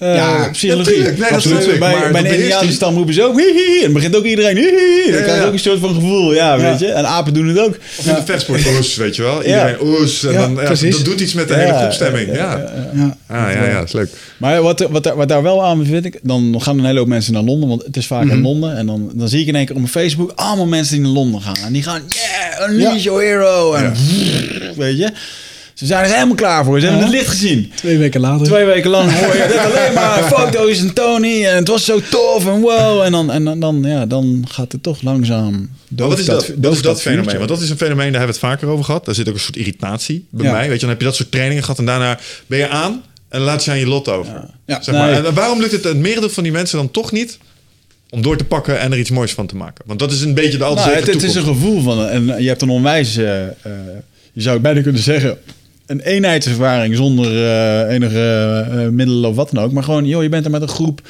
Je, je kijkt naar de toekomst, je wordt positief gemaakt en weet je. Het is bijna tof. psychedelisch. Het is bijna psychedelisch. Ja. En, het doet- en, het, en het verandert op dat niveau ook absoluut wat. Alleen daarna kom je toch wel weer gewoon hier en is Tony naar Amerika terug. En, ehm, en dan ben je uit dat... eh, Toen werd het toch weer maandag. Ja. ja, en toen kwam er toch in één keer weer zo'n blauwe brief op de, op de deurmat. En dan moest je in één keer weer betalen. En je leiding sprong. En eh je huis stond onder water. Dat soort dingen. Maar ehm, ik, zie, ik, zie, ik zie daarin wel... ik zie daarin twee verschijningen. Dus ehm ehm, de één, die gaat ermee naar huis. En dat appt dan langzaam weg. En die gaat gewoon weer naar zo'n seminar. Want die, die komen gewoon voor die seminar high. Mhm. Eh, en dat is ook denk ik wel ergens fijn. Om, je moet continu geïnspireerd worden. Hè? Dat is ook waarom mensen naar een podcast luisteren of naar evenementen gaan. Ja. En, eh, maar er is ook een hele grote groep die, eh, ja, die, die, die daarheen gaat, maar die daar... ehm, ik zou bijna zeggen, soms dan misschien nog wel verknipt eruit komt dan dat ze erin gingen. Want je wordt daar in één keer blootgesteld aan alles wat mogelijk is. Maar als je niet de tools hebt om dat, om dat goed te implementeren, ja, dan, dan voel je jezelf gewoon weer een sukkel als je thuis zit. Ja, of wat dacht je van het volgende van? Eh, Dat ze, dat ze onvoldoende... eh, ehm, zeg maar, ja, je kan alles. Je bent de held van je eigen leven. Weet je wel, leef je mooiste leven. En dan zitten mensen... Nou, droom maar over wat je over twee wil doen. Nou, ik wil binnen nu in twee jaar eh, 5 miljoen verdienen. Ja. Nergens, eh, nergens op gegrond, weet je wel. Gewoon, nou, dat is wat ik wil. En dan teleurgesteld zijn eh, als bij het proberen het uitvoeren daarvan... dat dat dan niet helemaal wil. Ja. Eh, en dat is tegelijkertijd ehm, een gevaar. Ik geloof in het maakbaarheidsprincipe. Maar ik geloof ook in, in realisme en pragmatisme. En ja, jij kan als je van nul komt binnen twee jaar op 5 miljoen zitten. Mits alle condities en metertjes in het groen staan. Het is niet heel waarschijnlijk, maar je kunt wel je positie verbeteren. Het kan. Alleen het feit dat de sky is the limit, zeg maar, wordt neergezet. Ja, het kan voor een heel klein eh, aantal procent. Ik bedoel, een, een heel klein procent van de mensen die in Las Vegas naar het casino gaat, gaat er ook weg als miljonair. Ja. Maar het gros niet. Nee, maar ik denk wel dat het een. eh, eh, het kan. Dus op het moment als jij de, je, je doelen daarop zet en je hebt een goed plan, dan ga je er zelf achter komen of dat het lukt of niet. Maar er zijn meerdere mensen bij wie dat gelukt is. Alleen inderdaad, eh, eh, ja, Ja, maar is het dan die seminar geweest of zijn dat gewoon mensen die eigenlijk al op een juiste manier bezig waren en nu net het juiste stukje kennis kregen wat ze al nodig Dat, hadden? dat sowieso. Maar ik denk dat de seminars waar ik ben geweest, die mijn leven hebben veranderd, die waren er op dat juiste moment waar ik op dat ook moest horen. Ja. En ehm, When the student is ready, the teacher appears. ja, en er, eh, joh, er zijn bij mij twee seminars geweest waar ik echt dacht van, fuck, dit was echt goed. Ik had dit gewoon nodig. Weet je Welke wel. waren dat? Nou, de eerste keer met Michael. Ja. Want toen zat ik alleen maar in de angst en in geen geld en alleen maar daarin te roeren van, oh, het is kut, het is kut. Helemaal niet. Ja, waar wil je over drie jaar zijn? Nee, ik zat alleen maar in die pijn en in die angst. Ja. En dan blijf je gewoon cirkeltjes lopen. Mhm. Eh, dus ja, gewoon doelen stellen, vooruitkijken en ook realistisch. eh. En dat was ook wel mooi dat ik eigenlijk ehm, door middel van hard werken had ik al wel wat. Ik had wel een bedrijf waar wat gebeurde, maar ik deed gewoon niet de dingen goed. Eh, dus ik, ik heb daar wel heel snel uit kunnen klimmen. Ehm, dus dat is anders als je helemaal van een nulpunt komt. Je weet nog niet wat je wil doen of je bent nergens mee bezig. En, eh, eh, of je bent 19, je weet nog niet wat je wil. En de andere was Elliot Huls, waar ik dan ben geweest. En dat ging over eh, meer ademhaling. En eh, eigenlijk was het kan, eigenlijk als ik het dat grounding camp van hem moet beschrijven, dan ehm, eh, als je je oncomfortabel voelt in groepen om raar te doen, Ja.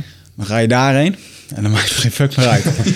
en daar had ik echt zoiets van, oké, fuck, wat loop, wat loop ik mezelf tegen te houden door eh, dat ik toch weer bepaalde dingetjes afzeg op het podium, dat ik niet een nieuw ehm, spreekavond durf te organiseren, bang dat er niemand opkomt. En terwijl er ook gewoon meerdere keren 120 kaarten voor mij zijn verkocht, weet je wel. En dan nog steeds heb ik af en toe dan de beperking dat ik denk dat dat niet lukt.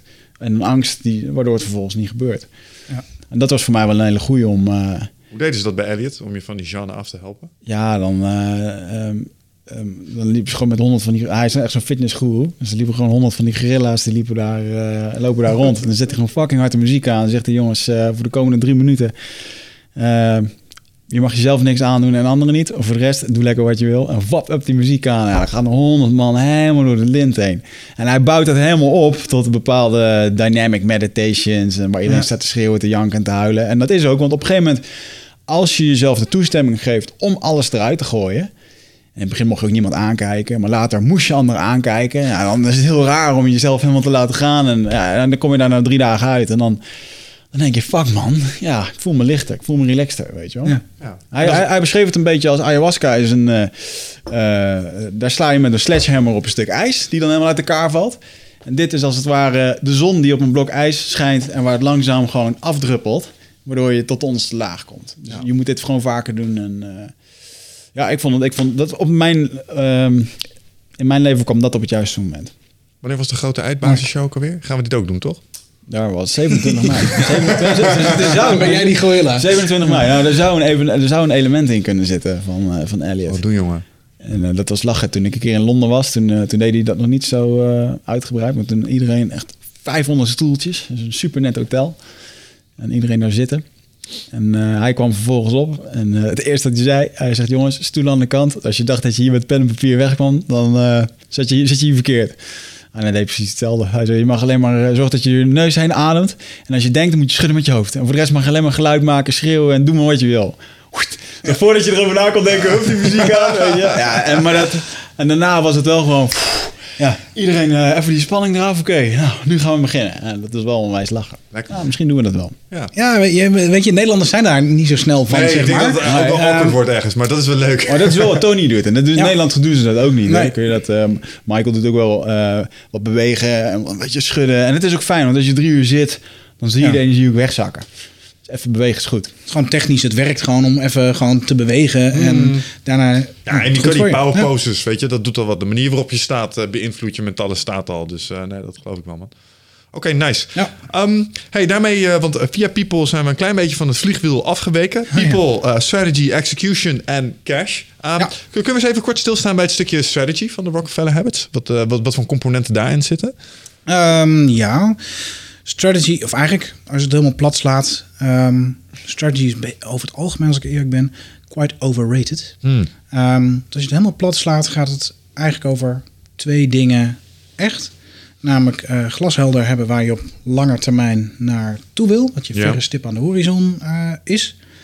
Ehm, en super scherp hebben wat je dit kwartaal kan doen om daar dichterbij in de buurt te komen. Oké. Um, en op het moment dat je die twee met elkaar in verband zet, uh, alignment heet dat in het uh, Engels, is niet zo'n heel mooi Nederlands woord voor, maar gewoon verbinding. Eigenlijk. Uitlijnen. Ja, zoiets. Ik denk dat is iets wat je doet met een auto. Um, en je zorgt dat je van kwartaal naar kwartaal de dingen op het vizier houdt die ook daadwerkelijk bijdragen op daar waar je op lange termijn naar toe wil. Mm -hmm. um, dan wordt die route vanzelf helder.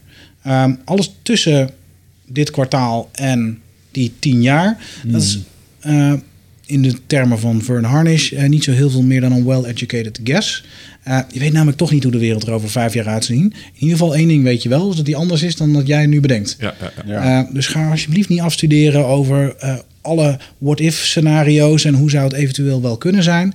Maar ga gewoon kijken wat is nu hetgene wat dit kwartaal op je bordje ligt, wat jou dichter bij je grote doel kan brengen. Ja, ja, dat was een grinnik van herkenning? Ja, ik, ik heb me vaak... op een gegeven moment begon ik dan wel heel erg met doelen stellen en begon ik helemaal in het persoonlijk leiderschapswereldje heb ik daar gewoon een run in genomen. Zo van, ah, zie je, ik zag dat het mogelijk was.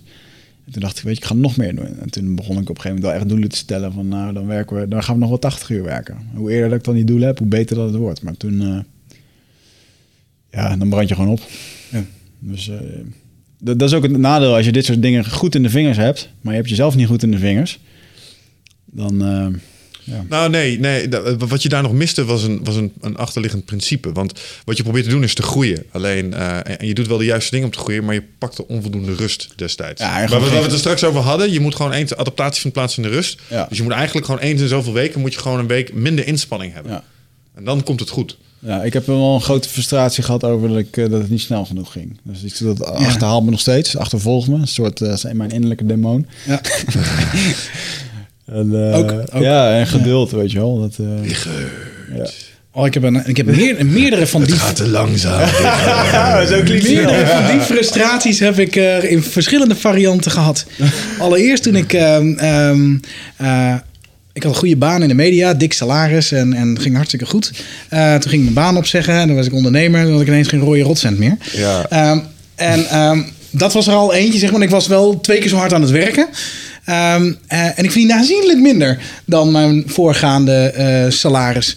Dus dat ik dat eerst, dat ik denk, nou, dat was een grote frustratie van waarom duurt het nou toch zo lang? Want ik had eigenlijk bedacht toen ik net startte dat ik, weet je, ik wist best wel dat ik er een jaartje mee bezig zou zijn om, mm. uh, om een miljoenen imperium op te bouwen. Maar heel veel langer moest het ook niet worden, zeg maar. Dat was een beetje mijn nou, ontzettend overdreven inschatting. Mm. Um, maar wel ergens een soort plan. Nou, ik had al wel veel sneller, veel meer meters willen maken dan ik in de praktijk toen heb gemaakt.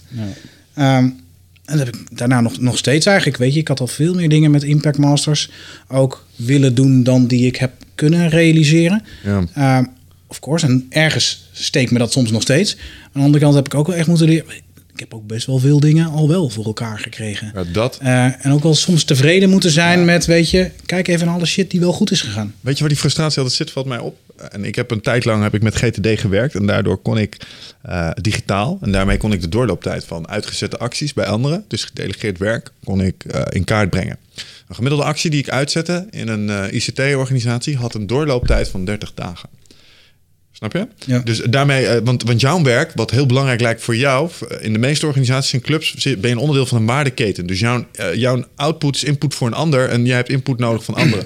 en voordat je die kan krijgen soms, die, die input van anderen, of voordat anderen met jouw output aan de slag gaan, ja, dat moet in hun planning een plek vinden. En ik merk dat daar vaak de stroperigheid zit en dus ook de frustratie. Dus het is niet eens zozeer je eigen vermogen om uh, effort te plegen, maar het is wat anderen moeten gaan doen voor jou om de volgende stap te gaan maken, waar het langzamer gaat duren. En, mm. en dat, oh, dat kan zo ongelooflijk frustrerend ja, zijn. Ja, ja. ja, nee, dat is, uh, dat is zeker herkenbaar. Hey, en wat voor een uh, handvatten biedt uh, Rockefeller Habits om, om dit, dit spelletje van lange termijn doelen verhelderen naar iets dichterbij? Wat, wat biedt het daarvoor? Ja, het centrale document zeg maar, is het one-page strategic plan. Mm -hmm. Dus je strategie op één, één pagina. En dat is sowieso al, weet je. Ga nooit een plan schrijven dat langer is dan één pagina. Mm -hmm. um, dat is eigenlijk een hele handige de tool zeg maar, om dat inzichtelijk te brengen. Strategieën eh, strategy en execution liggen heel erg dicht tegen elkaar aan bij de Ja. Rockefeller Habits. En die zitten eigenlijk in dat one-page, zit dat, eh, zitten ze beide opgesloten. Die zeg twee maar. stappen zitten in dat ene document. Ja. En wat voor componenten bestaat dat documentje uit dan? Wat, wat zijn de dingen die we invullen op dat papier? Ja, je moet het eigenlijk een beetje zien als een kolommen, ehm, eh, kolommenbalansje. Is er een afbeelding die we kunnen... Is dit een standaard afbeelding? ja, ja, je kunt hem gewoon downloaden. Dus eh, voor degene die hem dat wil, je kunt gewoon het linkje... Rockefeller Habits in Google Images en je hebt nu een eh Is dat niet eh, gewoon een business canvas kind of thing? Het is, ja, weet je, eh, ehm, Rockefeller Habits is, is de strategie. Het canvas eigenlijk, business model canvas, eh, is, gaat veel meer over innovatie en groeikansen. En waar liggen je, je innovatiekansen? En het business model, of het eh, one-page strategic plan, is heel erg de tool die je... ehm, die zegt niet zozeer waarheen je moet innoveren, maar geeft je wel een heel mooi raamwerk waar langs je kan eh, je groei kan vormgeven. Mm. Dat is veel meer. Ik gebruik ze allebei. Dus ik, ik geef niet alleen Rockefeller Habits, maar ook Business Model Canvas. Dat is de innovatietool, of Value Proposition Design. Ehm, Weer situationeel, afhankelijk van de situatie waarin je zit, zet je ze in. ja, ik heb de eerste jaren echt was ik. Ik ben begonnen ehm, toen ik bij eh, Scaling Up Company eh, trainingen gaf in Rockefeller Habits. Alleen maar dat gedaan. Ja, en op een gegeven moment zie je dat nou, er meer dingen in de wereld zijn dan alleen eh, Rockefeller Habits. En dat bijvoorbeeld Agile en Scrum hele goede tools heeft. En Google met zijn OKR's eh, hele goede tools heeft om executie eh, op een goede manier aan te vullen. En ja, dat past natuurlijk niet in de methodiek van Vern Harnish. Dus uiteindelijk is dat ook met Impact Masters. Ja, daar komt alles een beetje samen, zeg maar. Al het goede wat ik ergens in de loop van de jaren heb verzameld en bedacht. Zo van, hey, cool, dat werkt. Ja. Ehm, dat heb ik samengebracht in de programma's die ik met Impact Masters Ja, wij schreef. werken niet anders. Ik heb componentjes van 12 A's gewoon weer van jou eh, opgenomen in dat opzicht. Ja, precies. Ja. Ja, elder. Hey, eh, en volgens mij is dit ook het gedeelte ehm, waar, waar voor ons de grootste winst zat. Bij, in, in dat snijvlak tussen strategy en execution. Eh, omdat een van de dingen die, eh, ik zei dat straks al, wij kunnen aanwijzen waarop wij eh, in onze cijfers waar we deel zijn gaan nemen aan dit programma. Ja. En dat kwam omdat daar twee inzichten met name naar buiten kwamen. Namelijk dat je die kwartaalplanning, waar je het over had, op zijn beurt weer kan terugslaan naar eigenlijk één cijfer. Het, Ja. het daadwerkelijk sturen op cijfers waar je vervolgens naar kunt gaan kijken. En dat vertelt jou iets over al die achterliggende gewenste uitkomsten. Dus eigenlijk is er iets heel complex terug te brengen naar Ja. één cijfer. En toen dachten we, hé, hey, maar dat is interessant. Daar moeten we iets Magic, ja. Ver- Vertel dat eens. Ja, dat is. eh, ehm, dan zit je, kom je ook al gelijk een beetje in het cash eh, eh, stuk. Maar dat is het kritische, de critical number. Het kritische getal van je bedrijf. En er is ehm, één getal dat het beste aangeeft hoe hard jij eh, koerst eh, met, je, met je bedrijf. En glashelder hebben wat dat is, kan een enorm grote impact hebben op alles wat je daarna doet. Voor de goede orde, dat kan per bedrijf een verschillend getal zijn. Ja, Juist. Ehm, het is meestal de, de, ze noemen dat ook wel, ehm, het zit een beetje in de buurt van eh, een ander mooi getal, de economische motor. Eh, profit gedeeld door x, namelijk, en dan is x dat getal. Ehm, welk getal drukt het, meeste, eh, eh, drukt het beste jouw winst uit? En het voorbeeldje daarvan eh, heel mooi is ehm, eh, een, een luchtvaartmaatschappij. Ehm, die kan een, twee verschillende luchtvaartmaatschappijen kunnen twee verschillende economische motoren hebben. Ehm, voorbeeldje van KLM bijvoorbeeld. Een economische motor van KLM is eh, de winst per vlucht. KLM doet veel lange afstandsvluchten naar tropische oorden en dergelijke. Eh, en die, eh, die kijken ernaar dat hun winst per vlucht geoptimaliseerd wordt. Ehm, EasyJet daarentegen kijkt naar een heel ander getal. Die kijkt naar winst per passagier. En doordat ze dat onderscheid maken, krijg je, maken ze substantieel andere eh, keuzes. Wat EasyJet heel erg gaat doen, is die gaat de winst per passagier optimaliseren. Dus die gaat kijken, hey, als er nou een passagier binnenkomt in ons vliegtuig, wat kunnen we dan doen om daar eh, eh, meer winst, meer waarde aan, aan over te houden? Ehm, en die gaat bijvoorbeeld meer op eh, in-flight verkoop eh, zitten. Die gaat op add-ons. Wil je meer beenruimte, moet je wat bijbetalen. Wil je een extra koffer meenemen, moet je bijbetalen. Wil je, nou, al dat soort dingen die erop richten om eh, winst per vlucht, winst per passagier te optimaliseren. Ten opzichte van KLM bijvoorbeeld. En ik weet niet of deze getallen allebei voor de beide partijen nog daadwerkelijk gelden. Ehm, die gaat kijken naar hoe optimaliseer ik de winst per vlucht. En die hoeft dus niet zozeer ehm, eh, zoveel mogelijk spullen te verkopen aan boord van die vlucht, want die heeft een ander getal. Weet je nog dat wij toen uh, hiermee aan de slag gaan? Bij ons was het volgens mij heel erg de, de winst per product.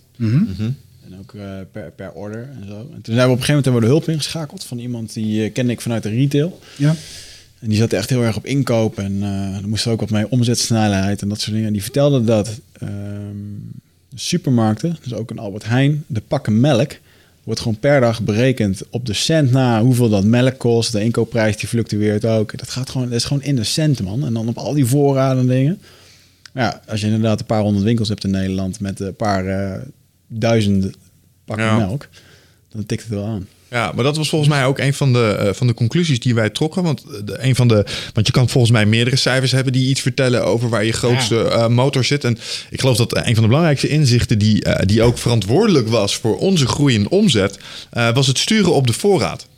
Want als, je, als, je, als je een webshop hebt en er is niks op voorraad, eh, je moet je voorstellen, je maakt een marge op een product.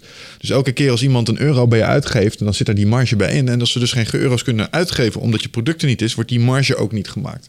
En wij dachten soms slim te zijn door, eh, eh, nou dan maar een weekje geen voorraad. En dan kunnen we er 100 units meer inkopen. En dan, dan scheelt dat namelijk kosten per unit. En zo dachten wij. Ja. En dat, dat, nou ja, een van de dingen die jij ons ziet zien is dat, eh, nee, daar loop je omzet mis. Want elke keer als je niet verkoopt, loop je eigenlijk je marge mis. En dat is zonde, dus er moeten euro's doorheen lopen. En die voorraad moet roleren zo snel mogelijk. En toen zijn wij plots gaan kijken naar eh, de voorraad, of die er überhaupt is en hoe snel die door zou lopen. En of we daar niet beter op konden gaan sturen. Nou, dat, toen er voorraad was, was er omzet. Want mensen konden, ja, het klinkt achteraf zo logisch als het Ja. maar kan. Maar op een of andere manier, soms zie je het gewoon eventjes niet. Het is echt een Johan Cruijffje, ja. Dat als je het snapt, is het logisch. Ja, nou echt ja. ja. Het is makkelijk, maar niet simpel. Ja, dat is ook precies. hè? Die kan je Ik denk ook dat dat die kan echt je ook met, met omkeren zoveel trouwens. verschillende ondernemerschapsvraagstukken is. Als je, de, de, dan, dan sta je ervoor en dan kom je er echt... Je, je snapt het niet en dan heb je hem beslecht en je staat erachter. Dan denk je... Ik kan me echt niet voorstellen dat ik hier zo simplistisch tegenaan Nee. gekeken heb. Nee. Nee, ik heb wel eens een keertje met iemand een. eh was een zaterdagavond bij, huis- bij ons thuis en toen eh, had ik mijn eh eh, Terence McKenna protocol. Ah. Een eh, magic mushrooms en eh, gewoon in het donker zitten en nadenken over je business. Toen deed ik dat samen met een vriend van mij. En echt jongen, al echt weken liep ik iets tegen hem te zeggen wat hij moest doen.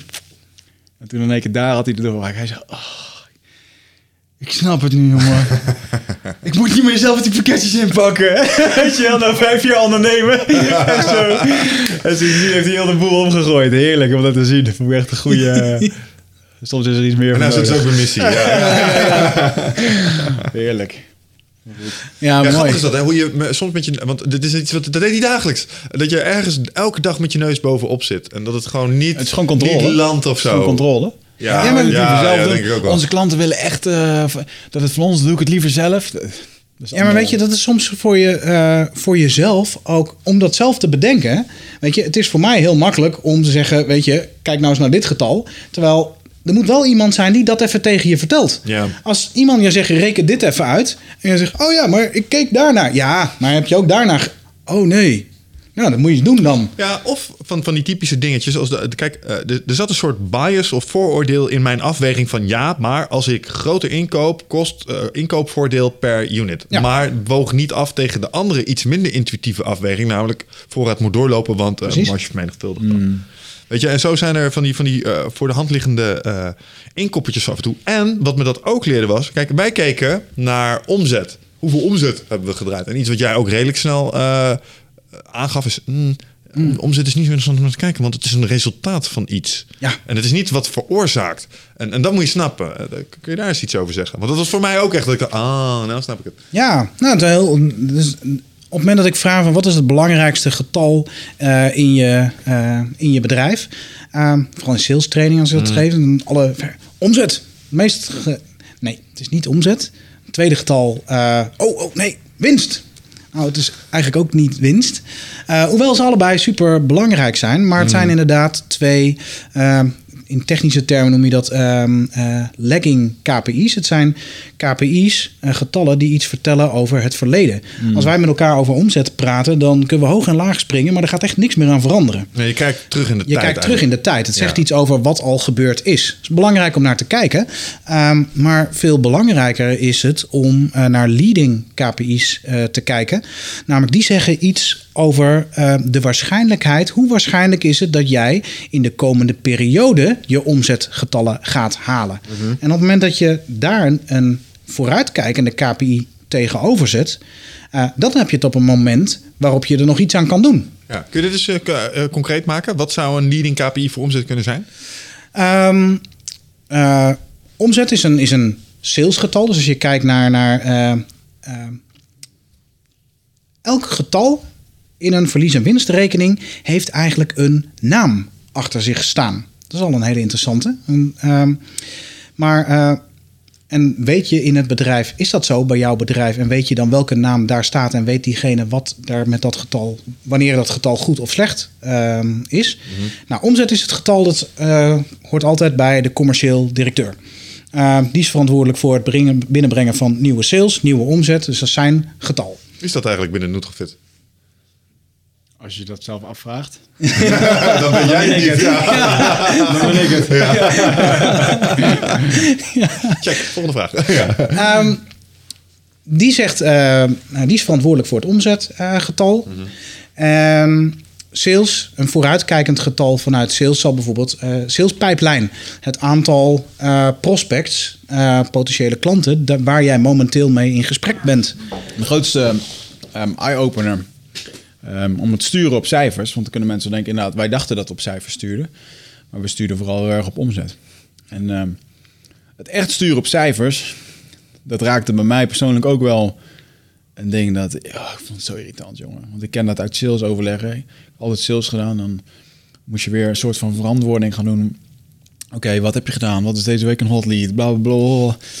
Dus ik had, er- ergens heb ik daar intern een soort van affectie tegen ook. Omdat, Ja. eh, maar het is, er is niks beters als ik nu beginnende ondernemers eh, coach of een keer een gesprek mee heb, kan ik het niet genoeg beamen. Vanaf dag één op cijfers sturen. Dus gewoon je, je, je omzet, alles heeft ermee te maken. En het, er is niks eerlijkers dan cijfers. Weet je, het haalt, het haalt gewoon de bullshit uit je bedrijf. Op het moment dat ehm, wij met elkaar van tevoren afspreken, wat is nou. eh, eh, ehm, ik, ik, eigenlijk, ik stel dat als ik een, een masterclass geef, eh, drie vragen aan de, aan de voorkant. Wat is je naam en je naam van het bedrijf? Nou, daar komen de meeste wel uit. Eh, is de, ja, die is wel leuk trouwens. Ik heb wel eens, vooral als je MT's bij elkaar hebt, zeg maar. eh, één MT gehad dat op diezelfde vraag de naam van het bedrijf vier verschillende antwoorden gaf. Dat is wel zeg maar, maar goed, dat is een, dat is een tweede. Interesting. Ehm, ja, allemaal een variantje van de ander. Maar, ehm, eh, nou, tweede, wat is de strategie van je bedrijf in één, eh, in één zin? En de tweede is al moeilijker. En de derde is, ehm, wat is jouw bijdrage aan het bedrijf? En meestal op het moment dat je die vraag stelt, krijg je een heel mooi antwoord. Als ik ben verantwoordelijk voor alle business-to-business sales in de grootzakelijke markt. Wow, wow, wow. En er zit zo'n verschil in tussen zo'n antwoord, zo'n mooie bloemlezing van, en eh, mijn bijdrage aan de organisaties dat ik ervoor zorg dat elke maand tien nieuwe aanbestedingstrajecten worden ingediend. Ja. Or whatever it may be. Ja. En dan is dat ook wat ik toe kom voegen. Dat is glashelder, elke maand tien. Eh, en dan hoef ik aan het eind van de maand niet met je te vragen hoe gaat het. Want dan zeg je altijd, oh druk, ja goed, en oh, komt. Als daar, en als we aan de voorkant afspreken, 10 is echt supergoed, daar mikken we op. Eh, dan kunnen we kijken, ja, staat er 11 hebben we feest, staat er 9 ehm, eh, bijna gehaald. Maar sta, we hebben- spreken ook van tevoren af, wat is nou de ondergrens? Wanneer is het rood? Nou, als er aan het eind van de maand of aan het eind van het kwartaal eh, maar 5 staat, nou, dan moeten we wel echt met elkaar in gesprek, want dan is er iets aan de hand wat niet goed is gegaan. En dan heb ik, op het moment dat ik naar dat getal kijk, ehm, kan ik ook met je in gesprek over wat kan ik doen, wat what went wrong. Ehm, en wat moeten we doen om het beter te maken? Heb je, misschien kom je er niet aan toe, misschien kun je het niet, misschien wil je het niet. Misschien, nou, er is in ieder geval een probleem wat er opgelost moet worden. Ja. En dan hebben we het over de oplossing in plaats van over het probleem. En dan is het probleem gewoon, of de uitdaging, gewoon glashelder. En en het makes perfect sense to me op papier. Ik denk ook dat iedereen dit moet doen. Toch denk ik. Dat er, eh, en ik, ik hoorde jou net ook zoiets zeggen van ja, dan moest ik, eh, la, moest ik die leads bespreken en zo. Ja. We hebben hier een keer een Bas Kodde gehad en die zegt... joh, er is geen snelle manier als mensen zeg maar, eh, helemaal inspiratieloos eh, in zombie-modus te krijgen... als ze op deze manier, zeg maar, eigenlijk management middels Excel is dat een beetje... Ja. Hè, sturen op cijfers, eh, om ze de inspiratie en de autonomie eruit te slaan. En enerzijds snap ik dat, anderzijds denk ik... ja, maar ho eens, als we het niet concreet kunnen maken... dan kunnen Nee, we ook niet echt... Dat is, wel, dat is wel wat je met salesmensen moet doen. Ehm, want als je alleen maar op verhalen af moet gaan. Ja, ik, eh, ik heb was zo'n goed gesprek. Ja, je was helemaal enthousiast. Ja, Oké, top. Top dat je allemaal koffie loopt te drinken met iedereen. Maar uiteindelijk gaat het om handtekeningen. Dus inderdaad, hoe groot is die pijplijn en dat soort dingen. Ik vind dat niet per se voor salesmensen is dat gewoon je werk. Je moet die pijplijn vol hebben. Als je dat niet aan kan tonen, dan ben je gewoon aan wat aan het doen. Ja, weet je, het mooie verschil zeg maar is tussen micromanagen. Ja, eh, elke dag aan het eind van de dag moeten zeggen hoeveel telefoontjes jij hebt gepleegd. Daar wordt iedereen heel actief ongelukkig van. Eh, maar er zit een verschil in, zeg maar, tussen ehm, dingen die je managt en dingen ehm, tussen processen en mensen. Eh, en het ene manage je, het ander niet. Mensen moet je niet gaan micromanagen, want daar wordt iedereen heel narrig en ongelukkig van. En dat, dat slaat alle energie dood. Processen wel. Ik wil een proces wil ik optimaliseren en versnellen. En dat wil ik managen. Dus ik wil op het moment dat ik wil weten als ik 100 offertes eh, de deur uit gaan, ehm, eh, wat kan ik doen? En ik, ik sluit er daar eh 60 van af. Ja, wat kan ik dan doen om van die 60, 65 of 70 of hoger te maken? En daar wil ik met je over kijken. Hoe kunnen we dat getal beter, dat proces beter managen? Hoe kunnen we dat het goedkoper wordt? Hoe kunnen we dat het zorgen dat het sneller wordt? Hoe kunnen we zorgen dat het eh, meer resultaat Ja. oplevert? En dan ben je met elkaar ehm, een proces in plaats van een persoon aan het managen. Ja. En dan gaat de energie er niet uit. Ja, ik denk dat dat ook waar is. En bovendien, als je op- op- in je processen bijvoorbeeld al een stukje stuur op cijfers meeneemt van hey, leuk dat je hier komt werken. Eh, dit is hoe wij, hoe wij rollen hier. En eh, we, we, we werken gewoon met targets. Dat is heel gewoon. Je mag zelf bepalen hoe je er tot komt. Maar we weten wel dat er over het algemeen 10 eh, goede leads per dag nodig zijn om tot deze funnel te komen. En we laten jou over hoe je tot die, tot die leads komt. Maar als jij structureel onder de 10 zit, dan vinden we er wel iets van. Is dat een goede manier om dat op te lossen? Ehm, ja, het ligt heel erg aan over. Kijk, het, het, het, het voorbeeld van sales is dan heel erg over op, op die manier ingericht. Maar eigenlijk het geldt voor elke laag van je organisatie. Want ehm, in het beste geval heeft eh, niet alleen sales heeft een target en een getal waar je naar kijkt. Maar eh, het geldt ook voor operations. Het geldt ook voor ehm, tot en met eh, de boekhouder weet ook wanneer die zijn werk goed doet. Ehm, en het gaat er niet zozeer om, en ook in het geval van de boekhouder, eh, is dat een getal. Ehm, en dat kan zijn dat eh, de boekhouding kloppend of tijdig of whatever it may be, is een veel zachter getal soms. Ehm, maar wel weten wanneer je het goed doet, dat kan een wijze inspiratie zijn. Om daarmee met elkaar op te sturen. En dan maak je er een soort sport van. In plaats van dat het een soort prikklok of een stok wordt. Van of je wel hard genoeg ja, werkt. Ja, of je, of je, je ehm, geen represailles, maar alleen beloning. Dus hey, luister, als we het weten halen, de targets, dan is het een feestje. Hebben we het niet gehaald? Gaan we gewoon even evalueren wat, eh, wat we gaan doen om het volgende keer wel te halen. Weet je, dat zou natuurlijk ook nog eens kunnen. Ja, er zijn heleboel mensen- manieren om het, om het niet oké te doen. Ja. Ehm, en er zijn best wel veel bedrijven die hier heel veel moeite mee hebben. Hoor. Nou, maar Dus dat is misschien, misschien ook wel waarom het belangrijk is om het er nog even over te hebben. Want het is een heel krachtig instrument. Maar het wordt soms misschien misbruikt. oneigen. Ja, nou dat. Ja, ja. absoluut.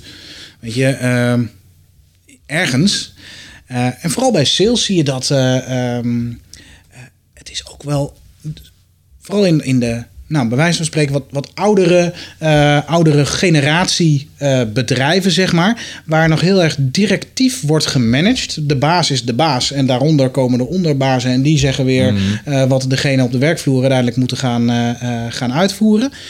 Zo'n top-down organisatie. Het is heel fijn om op die manier met aan de hand van data alles ge, eh, gecascadeerd eh, naar boven te laten gaan. Zodat boven in de control room één iemand naar alle getalletjes kan kijken.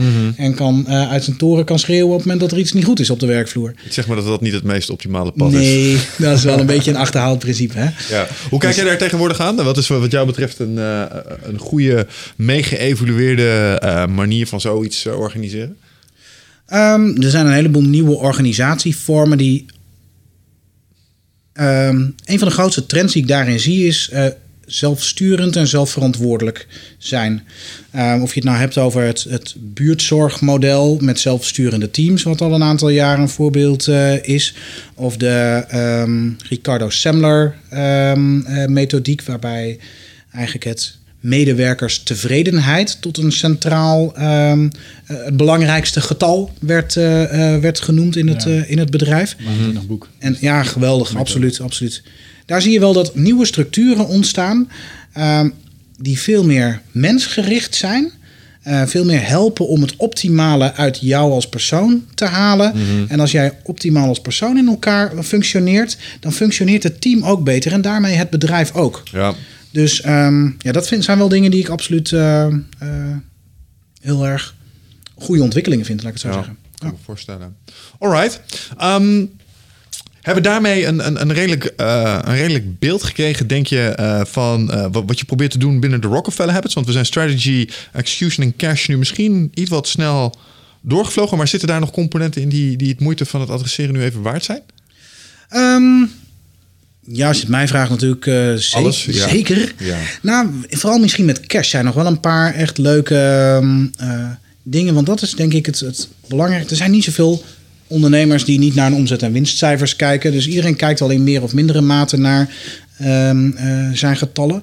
Alleen um, kijken naar het getal of kijken naar het verhaal dat je getallen vertellen dat is eigenlijk waar ik, wat ik uh, in, het, in, het, in het cash component uh, het meest inzichtgevende en het meest geweldige stuk vind. Eigenlijk, ik kom uit de financiën. Toen ik bij Endemol nog werkte, uh, heb ik de financiën van alle tv-programma's gedaan. En wat ik het fijne aan finance vind, is dat alles wat een bedrijf doet, zie je terug in de cijfers. Mm -hmm. Namelijk, het heeft altijd een, een financiële component. Um, dus door te snappen welk verhaal je cijfers vertellen, snap je ook aan welke knoppen je kunt uh, draaien. En op het moment dat je daar uh, scherpte in, uh, in krijgt, en daar heb je een aantal bijvoorbeeld hele mooie uh, tools voor. Mm -hmm. En die zijn, sommige zijn echt zo simpel. Um, Voorbeeldje. Een voorbeeldje um, die ik zelf heel leuk vind, is de um, Labor Efficiency Ratio en de Marketing Efficiency Ratio. Okay. En wat de marketing, marketing Efficiency Ratio doet, is heel simpel. het geldbedrag dat jij uitgeeft aan marketing delen door je bruto winst. En er komt een ratio uit en je kijkt vervolgens naar dat lijntje over een bepaalde tijd. En gaat dat lijntje nou omhoog? Gaat dat lijntje naar beneden? Of loopt dat lijntje rechtuit? Um, daar wil je naar kijken, namelijk hoe meer geld ik uitgeef aan marketing, leidt dat ook tot meer bruto winst. Ja. En zo kun je dus kijken, en dat vinden marketeers soms niet zo heel fijn, namelijk er is een directe relatie. Hoe efficiënt wordt je meer marketinggeld gebruikt? Ja, maar nou klikt mijn oude economische brein in. Ja? Dat is wel ceteris paribus. Als alle overige omstandigheden gelijk blijven. Dus dan mag je op dat moment niks aan je prijs doen of aan je productaanbod zelf, want die beïnvloeden die factoren per direct. Toch? Of course. Of course, maar op het moment dat je. Um, um, als je heel veel marketing inzet en je hebt een gruwelijk hogere omzet, dan heeft dat effect gehad. Of als je heel veel marketing Precies. hebt uitgegeven en de, de, de omzet ging naar beneden, dan weet je ook iets. Ja, of Ja, precies, precies, keer, precies, precies. hey, Ja, we ja, spenderen 4k per maand Ja. meer aan social media, maar het blijft gelijk. Dan kun je Ja, ik dacht alleen het omgekeerde. Want ik, ik, wat ik dan denk is, als je meer marketing uitgeeft, wil dat niet per definitie zeggen dat dat verantwoordelijk is voor je omzetstijging ja, als je andere dingen Dat- hebt gedaan. Nee, absoluut, absoluut. Dus er zijn meer factoren die daarop van invloed kunnen zijn. Maar het is wel degelijk interessant om te kijken. eh, meer geld in dit potje, levert dat ook meer geld in het andere potje op? En dat kun je heel makkelijk door een ratio door een, en dat in een lijntje te zetten. Ja. Labor efficiency is ook nog zo'n hele uh, mooie. Kijk, de belangrijkste uh, uh, verschil in, of de belangrijkste kostencomponent van een bedrijf is over het algemeen uh, de personeelskosten. Als je het Mhm. hebt over zakelijke dienstverlening bijvoorbeeld, is dat de allergrootste uh, verschil, het allergrootste getal. Ja. En om daar op een goede manier naar te kijken, um, heb ik meer mensen in dienst, um, leidt dat ook tot meer uh, resultaat. Mhm. En door dat in een ratio te bekijken en je een afweging kunt maken. Hé, hey, ik wil mijn um, getal, die ratio wil ik door laten groeien tot een bepaald niveau. Voordat ik weer ga investeren in nieuwe mensen.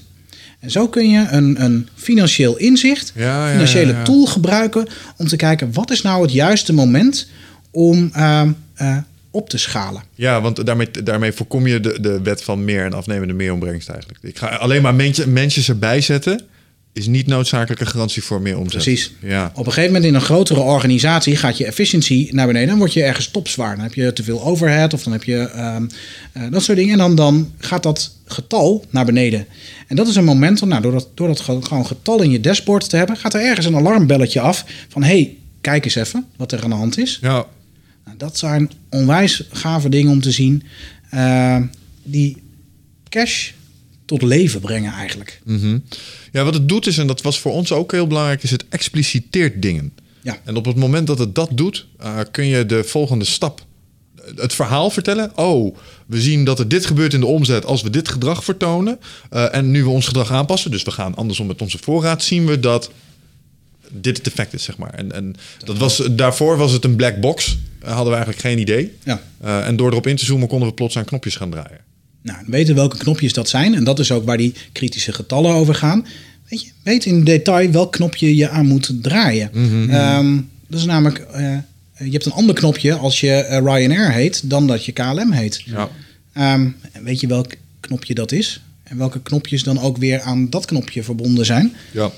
Nou, dat is, ehm, vind ik, de magie van, ehm, eh, van, van sturen op cijfers, om het zo te zeggen. Ja, wat ik er mooi aan vind is dat je eigenlijk vanuit het. eh, eh, nou ja, je begon met de people, maar je gaat wel vanuit ook vanuit het hoogste niveau. Strategy ga je dus eigenlijk gewoon in een soort funnel helemaal naar beneden tot aan de meest operationele knoppen binnen je organisatie. Om uiteindelijk ook ervoor te zorgen dat je naar die nou ja, vijf jaar doelstellingen eh, kunt toegroeien. En voor mij eh, was, was wat daar met name eh, belangrijk is, is het, het oog voor detail. Dat dat belangrijk blijft. Dat hebben we de laatste tijd ook weer gezien. Op een gegeven moment denk je dat je een soort lijn hebt neergezet als ondernemer. En nou, die zullen we wel grofweg volgen. Toch, toch? Weet je, het gaat lekker nu. Ja, het gaat lekker nu. En als je, zodra je die details dan, omwille van gemak of aandacht op andere plekken, eventjes laat voor wat het is. Ja. ehm, dan kom je er redelijk snel achter dat het heel belangrijk blijft om daar toch met je kop bij te blijven zitten. Je kunt jezelf daar niet ontslaan van die verantwoordelijkheid. Hoe goed je dat ook inricht. Ja. Dat was eh, er- ergens wel een beetje koude kermis, vond ik. Want ik had gehoopt dat je dat meer op autopiloot kon zetten. Aan de andere kant, ja, dat is ook wat ondernemerschap is natuurlijk. Ja. Dus, eh, Ja, de meeste bedrijven die niet groeien, eh, die groeien als je er in, eh, in detail naar kijkt, vaak best wel. Ehm, alleen de groei die op links wordt gerealiseerd, wordt weer gecompenseerd door het verlies dat op rechts wordt geleden. Namelijk op het moment dat je een klein team hebt en je gaat alle, alle ballen op links, ehm, alle ogen op links richten, dan valt er, valt er op rechts van alles om. En dat is ook, eh, om, om cash af te sluiten, het is ook een mooi getal. Elk getal, eh, alle ogen op links heeft ook een getal. Waar kijken we dan naar? Ehm, dus de, de filosofie van een getal en een tegengetal. Dus als we nou te veel naar dit getal kijken, wat gaat er dan mis? Dus als we bijvoorbeeld eh, heel erg focussen op nieuw business, we moeten nieuwe klanten hebben, nieuwe klanten Ja, aansluiten. ja. Wat, gaat, wat is dan het tegengetal daarbij als we daar te veel op letten? Verloop. Nou, misschien wel dat we ehm, of een hoog verloop, want we leggen de, de, de lat voor onze medewerkers te hoog, of we kijken niet meer zo goed naar onze bestaande klanten. Dus de klanttevredenheid gaat eh, naar beneden. Dus gas geven op links mag wel, maar niet zonder rechts uit het oog te verliezen. ja, dat is goeie. Getal en tegengetal. Yin-yang. Nou, ja, zoiets. Ja, Ja, absoluut. mooi. Alright. Ehm, nou, dat geeft me wel een redelijk beeld van. eh, dat wist ik natuurlijk stiekem al. Maar eh, ik denk dat dat de, de gemiddelde luisteraar een redelijk beeld geeft van de Rockefeller Habits en eh, de waarde die dat kan, eh, eh, kan hebben binnen je organisaties. Ja, echt jongens, het heeft ons in ieder geval eh, tot nadenken eh, gebracht op een aantal kritieke onderdelen. En dat is denk ik eh, best wel. Eh, cruciaal geweest in eh, eh, echt consolideren van de groei ook. En zorgen dat het iets is waar we nu ook op durven leunen en kunnen, kunnen vertrouwen. Dus dat is super mooi. nou, je spreekt natuurlijk een heleboel bedrijven en organisaties kom je binnen. En ik denk dat jij wel ehm, een aantal scenario's bent tegengekomen die je vaker zag. Bepaalde trends, standaard valkuilen waar ondernemers in een bepaalde fase ehm, intuinen. Misschien kun je nog eens even iets vertellen over twee common pitfalls die jij ziet. En eh, als je nou thuis zit te luisteren en je denkt, oh ja, ja, dit gaat over mij. Wat kunnen mensen dan doen om daar eh, verbetering in te brengen? Ehm, ja, die zijn er zeker. Laat ik het zo zeggen. Elk bedrijf is uniek, maar de groeifase waar elk bedrijf doorheen gaat, die lijkt verdomd veel op elkaar. En die gaan eigenlijk altijd langs keerpuntjes. Nou, die ene die ik net toen eigenlijk al zei, als er tussen de 12, tussen de 8 en de 12 man, dan verandert er iets. Nou, dat is gewoon een keerpuntje waarop een ander DNA in het bedrijf komt. En er dus iets moet veranderen in de manier waarop je als ondernemer ehm, daarmee omgaat en hoe je daarmee in de wedstrijd eh, zit. Eh, als je vervolgens dat keerpunt weer door bent, dan gaat het wel weer even een tijdje lekker. Totdat je rond de 25 man ongeveer komt. En dat is ook zo'n keerpunt. Dan wordt de groep namelijk net te groot om te overzien. Uh, en dan ken je niet meer, ben je niet meer overal uh, kort genoeg op de bal, zeg maar. En dan gaan er ook van allerlei dingen mis, omdat je er gewoon soms niet kort genoeg op zit. Of dat je niet alles meer kunt managen en overzien. Uh, dus dat is zo'n keerpunt. Dan gaat uh, dan gaat het een beetje stroever en dan wordt het moeilijker. Uh, en dan heb je eigenlijk wat meer noodzaak voor formelere. Uh, dan heb je echt een management mm -hmm. functies. Mm. Sturing. Ja, en dat is zo'n. ze noemen dat in Amerika een Valley of Death. Namelijk, ja, je hebt meer overhead nodig. Maar die kun je eigenlijk nog niet zo goed betalen. Want die ene persoon overhead die je vervolgens erbij zet, ja, die heeft een span of control die nog veel groter is. Um, dus je zet hem eigenlijk nog niet volledig in, maar je moet hem al wel volledig betalen. Mm. Uh, dus dat drukt je winst uh, heel erg. Op het moment dat je net in die omzag zit, van dat je veel over. Dus dan gaat je winst eigenlijk heel erg van uh, naar beneden. Um, en daar, op het moment dat je je cash niet goed in orde hebt, daarom heet het ook de Valley of Death. En de meeste bedrijven gaan failliet, niet omdat hun producten of diensten niet goed zijn, maar omdat het cash op is. Mm. Uh, en dit is zo'n voorbeeld waarop je meer uitgaven gaan, uh, gaan maken. Overhead verdien je ook niet meer terug, want het is overhead. Uh, um, en je dus uiteindelijk te weinig cash overhoudt om nou, bijvoorbeeld je lopende organisatie goed te betalen. Ja, dat is zo'n keerpunt, dat, uh, dat is moeilijk. Dan moet je doorheen. En als je daar door die 25 eenmaal heen bent, ja, dan ga je weer door. En dan ja. volgende, bij 50 komt het volgende uitdaging. Ja. ja, deze hadden we net al een beetje gehad. Dit was een klein beetje die catch-22. Dus dit, dit is echt zo'n situatie, daar, moet je doorheen uh, worstelen, als het ware, als organisatie zijnde. Wat is een ander veel voortkomende pitfall? Dat je, en dat is niet zo fijn voor ondernemers, maar dat er uh, vroeg of laat um, komt het altijd bij jou terecht. Dat um, sooner or later uh, is het zo vaak zo dat jij als ondernemer de grootste beperkende factor bent in de groei van je bedrijf. Ja. Um, en er komt altijd zo'n moment, dat is voor heel veel ondernemers moeilijk, maar dat je in de weg zit. Uh, dat je te veel dingen op je bordje blijft uh, houden. En dat er andere mensen heus wel dat van je over willen en kunnen nemen. Maar dat jij dat nog om welke reden dan ook uh, bij jezelf houdt. En dat je daarmee eigenlijk ook uh, in de weg staat van je eigen groei. Ja. Uh, en dat is soms een hele lastige voor ondernemers om uh, dingen los te laten. Wow. Weet je, het is toch je bedrijf en je bent er toch met hart en ziel aan verbonden. En je geeft niet zomaar ook soms je kindje uit, uit handen. maar daarmee ben je zelf ook soms de grootste ehm, bottleneck. Ja, ja, ja, ja, ik heb daar eigenlijk maar één counter voor gevonden. voor dat fenomeen. En dat is uh, met anderen praten die die fase ook uh, doorgemaakt hebben. Dat mm. heeft mij geholpen. Van de, de, als je mensen zou zeggen, oh, ja. de dag dat ik dat losliet, jongen, toen ja. veranderde alles, weet je ja. wel. Ik weet wat je meemaakt. Je moet nog een beetje, dat vond ik een hele mooie term, een beetje eelt op de ziel krijgen daar. Ja. Je, je, daar moet je nog even aan wennen. Dat is een beetje een ongemakkelijk gevoel dat je het nu weggeeft. Ja. Uh, en je denkt, oh jee, dat gaat nooit zo goed eruit komen als dat ik het zelf had gedaan. Maar laat je daar aangenaam verrassen. Dat kan best wel. En meestal achteraf zeg, zeg, zegt iedereen dan... Oh, was ik daar nou zo bang voor? Mm. Dat viel eigenlijk best wel mee. Ja, Ze waren heus niet zo kansloos slecht als dat ik van tevoren had gedacht dat het resultaat werd als ik het los ging laten. Nee, die waren eigenlijk best goed. Oh ja, ik had het ook zelf aangenomen. Een belangrijke ja, basis is van samenwerken als je erover nadenkt. Ja, ik neem je in dienst, maar ik ga je niks belangrijks geven. Nee, want dan ja. komt het zeker niet goed. Ja, dat is interessant. Ja. Nee, maar in dat opzicht is natuurlijk uh, soms... Uh, um, even door andere ondernemers uh, ja. en andere mensen die met die problemen te maken hebben getackeld worden uh, of gespiegeld worden, is uh, eigenlijk ook wel heel erg waardevol.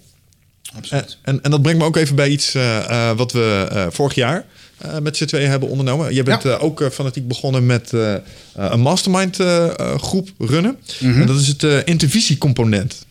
Ja. Een van de dingen die mij echt het meest heeft gebracht, denk ik toch wel in uh, het laatste anderhalf jaar, is nu op regelmatige basis uh, klankborden en uh, sparren met mensen die met soortgelijke problematiek bezig zijn. Het, het, deed me denken iets wat jij in het begin al even zei in de jaarprogramma's. In jouw originele jaarprogramma staat het component ook. Ja. Um, gelijkgestemden vinden. Ja. En, en het belang daarvan. Kun je daar nog eens iets over vertellen? Nou, absoluut. En dat is voor heel veel ondernemers eigenlijk helemaal niet zo vanzelfsprekend dat je goed kan sparren met mensen in je omgeving met de dingen waarmee je bezig bent. Omdat uh, niet iedereen uh, snapt of kan, kan eh, goed met je mee kan gaan in waar, waar jij mee bezig bent als ondernemer. Omdat ze dat zelf gewoon soms niet kennen. Een mooi voorbeeld, mijn vader. Eh, gaat het goed met de pullen online? Weet je, dat is zijn eh, het niveau Ja. van kennis wat hij heeft over het ondernemerschap. En als je daar dan wat meer met diep gaat, dan, dan merk je dat ze. Ja, het is niet wat hij kent. Dus Nee. Dat vinden ze een beetje. Ja, is een raar onderwerp, dat ondernemen. En met die radioshow van je, hoe zit dat dan, weet je wel? Niet veel Ja. mensen kennen die wereld, zeg Mijn maar. moeder heeft nog altijd de klassieker. Maar als ik dan zeg van, ah ja, taai, weet je wel, bla bla. Het gaat niet in de zin van ondernemen. En zeg, waarom neem je niet gewoon je oude baan terug? Ja. En doe je die webshop er gewoon bij. Nee, man. Ja, oh, absoluut Nee, herkenbaar. nee, nee, dat, maar dat begrijp ik dus. En het is fijn om mensen om je heen te hebben die dat wel een beetje kennen ook. Ja, ehm, kijk, je vrienden in de kroeg zijn gewoon je vrienden in de kroeg. Mhm. Ehm, eh, en dan moet je vooral lekker mee in de kroeg staan. Maar daar kun je soms niet inhoudelijk mee delen met waar je mee bezig bent. Omdat Mhm. het gewoon, weet je, niet hun expertise of, of dat ze daar gewoon niet altijd ook evenveel mee hebben. Eh, je partner is ook niet altijd, eh, mijn vrouw vindt alles mooi wat ik doe, of juist niet. Maar dat is niet degene waar ik inhoudelijk goed mee van gedachten kan wisselen over, weet je, waar wil je nou op welke manier heen en hoe ga je die stappen vormgeven. Ehm, en het is zo fijn om een groep te hebben om je heen van gelijkgestemde geesten. Eh, en op het moment dat je daar met elkaar kan sparren, eh, ja, dat is goud waard. Dat is zo fijn om ehm, eh, te ervaren dat shit waar ik zo mee bezig ben.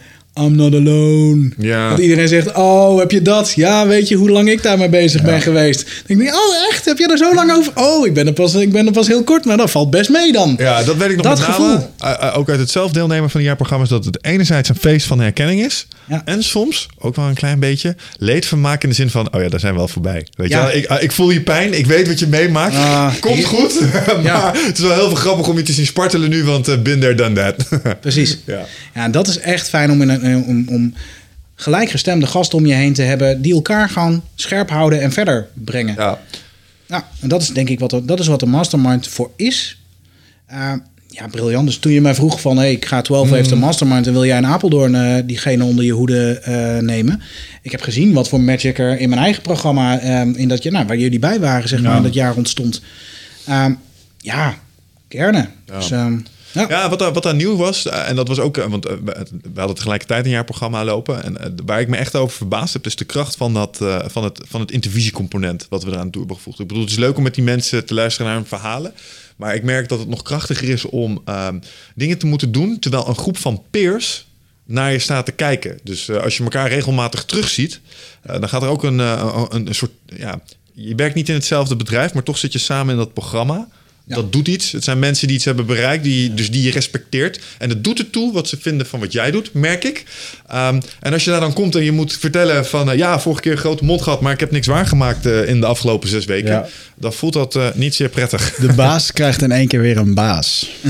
dat is echt een hele mooie. Oh ja. En sommige mensen hebben een baas nodig, mooi. ik inclusief. Ja. Oh ja, absoluut. Sterker nog, dat vond ik een van de moeilijkste dingen. Eigen baas zijn. Ja. Toen ik begon met ondernemen.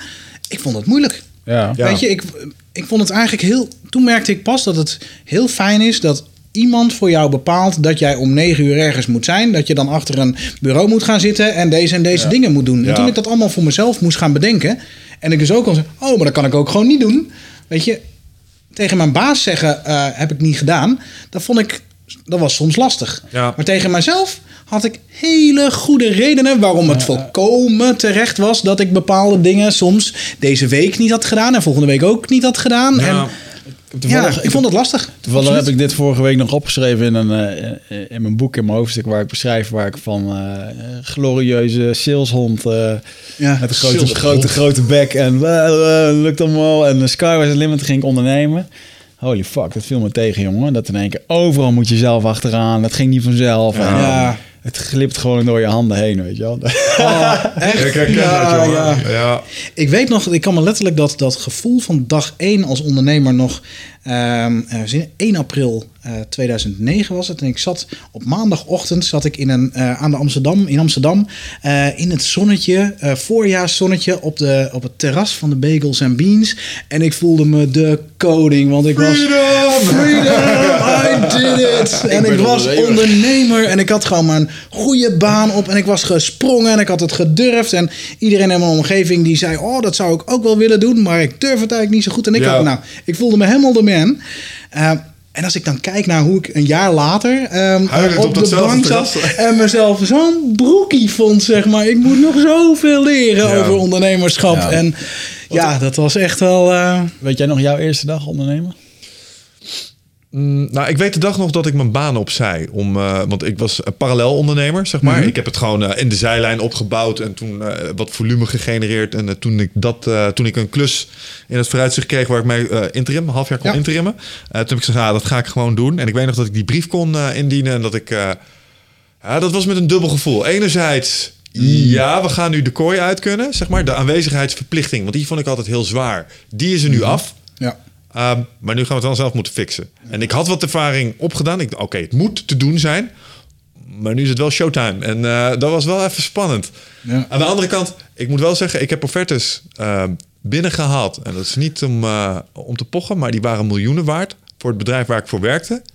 En ik ben duizend keer blijer geweest met offertes van 500 euro die ik voor mezelf Ja. binnen had gehaald. Dus Ja, het genot ja. van je succes, zeg maar, is zoveel high van, het, zeg maar, van, van de euforie. Eh, als je dan een mooie klus scoorde, ja, dat is het. Maar als het dan wordt geweigerd, dan doet het ook twee keer zoveel Oh zeer. ja. Kan wel pijn doen. Ja. ja, toen ik mijn De eerste... highs en de lows. Ja. Precies. Er zit een fundamenteel verschil tussen het sturen van een factuur en het ontvangen van een salarisstrookje. Correct. Dat is echt een, eh, dat is een wereld van verschil. Nou ja, en het is natuurlijk zo, een van de eerste dingen die ik leerde op het moment dat ik voor mezelf begon en ik mocht met een uurtarief gaan rekenen, dat ik al redelijk snel in de gaten had, oh, dus dit is hoe bedrijven dat doen. Kijk, als je in loondienst bent en je hebt nog nooit zo'n berekening gemaakt wat jouw uurtarief in de markt echt waar kan zijn en je kan zien wat je kan verdienen als je zelf 40 uur voor dat tarief in de week kan wegzetten, Ja. eh, dan kun je redelijk, kan je binnen een maand, misschien wel binnen twee, drie maand, kun jij een jaarsalaris verdienen. En eh, dat was ook wel even een eye-opener van, ah, oh, oh, holy shit, als je dit echt goed weet te doen, ehm, dan kun je op allerlei andere manieren ook vrijheid krijgen. En, en die potentie, dat die er was, ehm, dat was echt, ehm, dat gaf hoop. Ja. En als je het mijn vrienden vraagt, die zeggen dan: hoop is de eerste stap op de weg naar teleurstelling. Eh, maar tegelijkertijd, eh, ik merk dat hoop eh, mij heel veel beschikbare energie gaf. Oh, ja. Dus je, ja. moet er, je moet er ook wel een beetje geloof in hebben. Ik weet nog wel dat ik toen... toen was ik bezig met die investering. En die was dan rond. En, nou, en toen belde ik de investeerder op van... nou, het is het einde van de maand. Ik moet nu gaan opzeggen. Gaan we het echt doen? En ik, we hadden ook al een soort van... Ja, we hadden ook gewoon wel dingen voor me, voor me op papier en zo. Hij zo, ik weet nog dat hij dat zei. Van ja, maar is het dan niet handiger dat je dan misschien nog even daar blijft werken? Dat we nog even wat doen? En ik was er zo klaar mee, jongen. Ik zeg, nee, ik zeg, we moeten hier echt... Go. We moeten gewoon, let's go. Hij zei, ja, oké man, zeg maar op. Let's go. Toen ben ik met dat gevoel naar kantoor gereden. Toen heb ik daar opgezegd. En ik weet nog dat ik dat echt met een volle big smile deed. Met eh, eigenlijk zero fucks over wat ze er zouden vinden. Weet je? En ik was ook zo enthousiast dat ze het eigenlijk vonden ze het ook gewoon mooi. Dus Ja. toen eh, laten gaan. Ja. En jij had toen nog, eh, en ik, ik vraag me af hoe dat voor jou is. Want, ehm, want we hadden het over een baas hebben. Je hebt dan in ieder geval een partner waar je nog mee samenwerkt. En eh, je, wat jij ook had was. ehm, was- ja. ja. En een kantoorpresence. Je, je had een Ja. kantoor waar je naartoe moest, Ja. zeg maar. Ik had gewoon een investeerder die 35 man had rondlopen. Of 25 man in het begin, later 35. Ja. Dus dat was heel fijn om een. eh, dat voelde voor mij ook heel fijn om in een ervaren eh, omgeving te komen. Ook om te kunnen sparren met mensen. ja. Maar dat heb ik ook wel geromantiseerd. Want 25 man die daar werken. eh, Er zijn er één, twee of drie die, die direct wat met jou kunnen doen. En de rest is gewoon labor, weet je wel. Het Ja, die zijn ook gewoon met hun werk bezig. En, Ja. Dus die, dat, dat ik mezelf wel... oh, oh, internetbedrijf, snel. En, maar uiteindelijk was dat toch niet. En die werkte dan ook voor hem. Dus het waren niet mijn medewerkers. Eh, eh, ja, dat was wel... Ja. Maar laat ik het zo zeggen, ik vond het wel, het was voor mij een hele makkelijke overgave. Het voelde voor mij heel fijn om dan met hem te gaan samenwerken. En ja. ja, ik heb daar dus ook wel de voordelen van gehad, ja. Ja, ik, ik denk dat ik als voordeel heb gehad toen ik de sprong uit zelfstandig maar was dat inderdaad als zijnde interimmer. Toen had ik ook nog een presence. Dus er, er moest een aanwezigheid zijn op de opdracht. En die opdracht ja. duurde uiteindelijk twee jaar. Dus ik heb toen eh, de eerste twee jaar ben ik eigenlijk ook gewoon nog eh, regelmatig op een kantoor geweest. Want je had afspraken en je had dingen en dat soort dingen. Maar Ja. vorig jaar was anders, want toen had ik dus geen interim klus. Nutrofit was inmiddels, mede dankzij jou, Ja. eh, voldoende doorgegroeid. Zodat eigenlijk die klussen, ja, waren snabbels geworden. Niet meer randvoorwaardelijk om de huur te betalen. En toen heb ik eigenlijk een jaar heb ik intern doorgebracht. Dus alleen nog hier in de studio's af en toe. Werken aan 12 waves, eh, zoals je weet. Maar verder, ja, nog wel eens een masterclassje. Maar aanzienlijk minder structureel dezelfde contactpersoon zien. Ja. Nou jongen, toen heb ik wel eventjes wat, eh, eh, wat omslagen meegemaakt in termen van eh, discipline eh, en structuur vinden weer. Want plots ging je van gestructureerd op gezette tijden ergens moeten zijn. En ik denk dat dat voor een boel ondernemers ook de uitdaging is. Ehm, die aanwezigheidsverplichting gaat er helemaal af. En je wordt plots compleet overgeleverd aan je eigen routine en grillen. Nou, dan ben ik iemand die is gelukkig enigszins georganiseerd van mezelf. Maar ik had er zelfs al moeite mee. Snap je? Dus dan denk ik, oh jee, als je ook maar iets minder structuur zou hebben, hoe gaat het je dan af, weet je wel? Ja, wat ik wel relaxed vond, is dat ik een partner had die ook daadwerkelijk actief meedeed. Dus er kwam sales via hem binnen en eh, er, werd, er werd actief ehm, voor jou sales gedaan. Ja, dat helpt. En uiteindelijk is dat dan natuurlijk nooit, ehm, eh, gaat het allemaal nooit snel genoeg en hard genoeg dan op dat moment ook. Eh, maar dat scheelde wel, ja, 100%. Dat je ergens ingangen hebt, dat je goed netwerk hebt. Dus ook je businesspartner uitzoeken. Waarom ik ooit met jou ben begonnen, weet ik Ja, dat vraag ik ook wel. Ik wou net iets liefs zeggen tegen jou. Dat Ja. een mensen ook nog wel eens tegen mij zeggen... maar je hebt ook wel mazzel gehad met die Wigget, hè? Jullie hebben elkaar nog. Waarom? En dan denk ik altijd, fuck, allemaal brain shit. Die lui hebben geen idee. Nou ja, maar ik vind het wel grappig, want wij hebben van onze, onze, onze 19e af, denk ik, dat, ik eh, dat wij vaak belden over dingetjes of evenementjes. Of Ja. hangen hier postertjes op de verwarming waar ik met mijn snotneus op sta. Sea. 22 jaar of zo, of wat is het, 20 jaar. Ja, zie je die vechtposter hangen? Die heb Ja. ik nog, die heb ik nog Die. En ehm, eh, het mooie was dat we toen al een beetje lagen te overleggen. En dat zeiden van, ja, we moeten ooit een keertje wat samen doen. Dat hebben we zo lang tegen elkaar geroepen. En toen uiteindelijk, op, toen we 30 waren, eh, Toen pas, ja. toen kwam er in één keer iets voorbij van, ja, oké, let's do it. En eh, ja, Wow. daar zit eh, het, het, het structuur- en projectmanagement zit daar.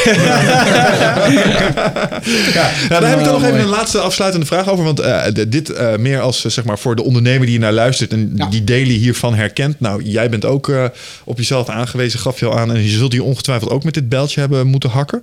Hoe los jij dat voor jezelf op? Ook met ehm, vallen en opstaan geleerd, of course. Eh, er zijn perioden waarin ik dat heel goed deed... en perioden waarin dat eigenlijk ineens niet meer zo of minder goed ging. Dus dat ook accepteren, dat het niet een soort constante lijn is. Ehm, en dat hoeft ook niet zo te zijn. Eh, maar wel ook ehm, ja, door te structureren. Weet je, ik, ik ben een, ik heb, ik heb een creatief brein, dat gaat heel snel en kan er heel veel eh, eh, dingen heel goed mee. Ehm, maar ook een heel aantal dingen eh, aanzienlijk minder goed. En die moet ik wel echt structureren en organiseren om dat op een goede manier gedaan te krijgen. En nou, bijvoorbeeld een, een, een Getting Things Done systeem eh, helpt mij om dat soort dingen gewoon georganiseerd te krijgen. En pas dan heb ik ook ruimte in mijn hoofd om die creatieve dingen te doen. En als ik die structuur, ik ben creatief omdat ik gestructureerd ben. En eerst dacht ik, eh, weet je, creatief, dat hoort juist geen structuur bij. Dus ik had heel een beetje aversie in het begin daartegen, wat je toen ook zei.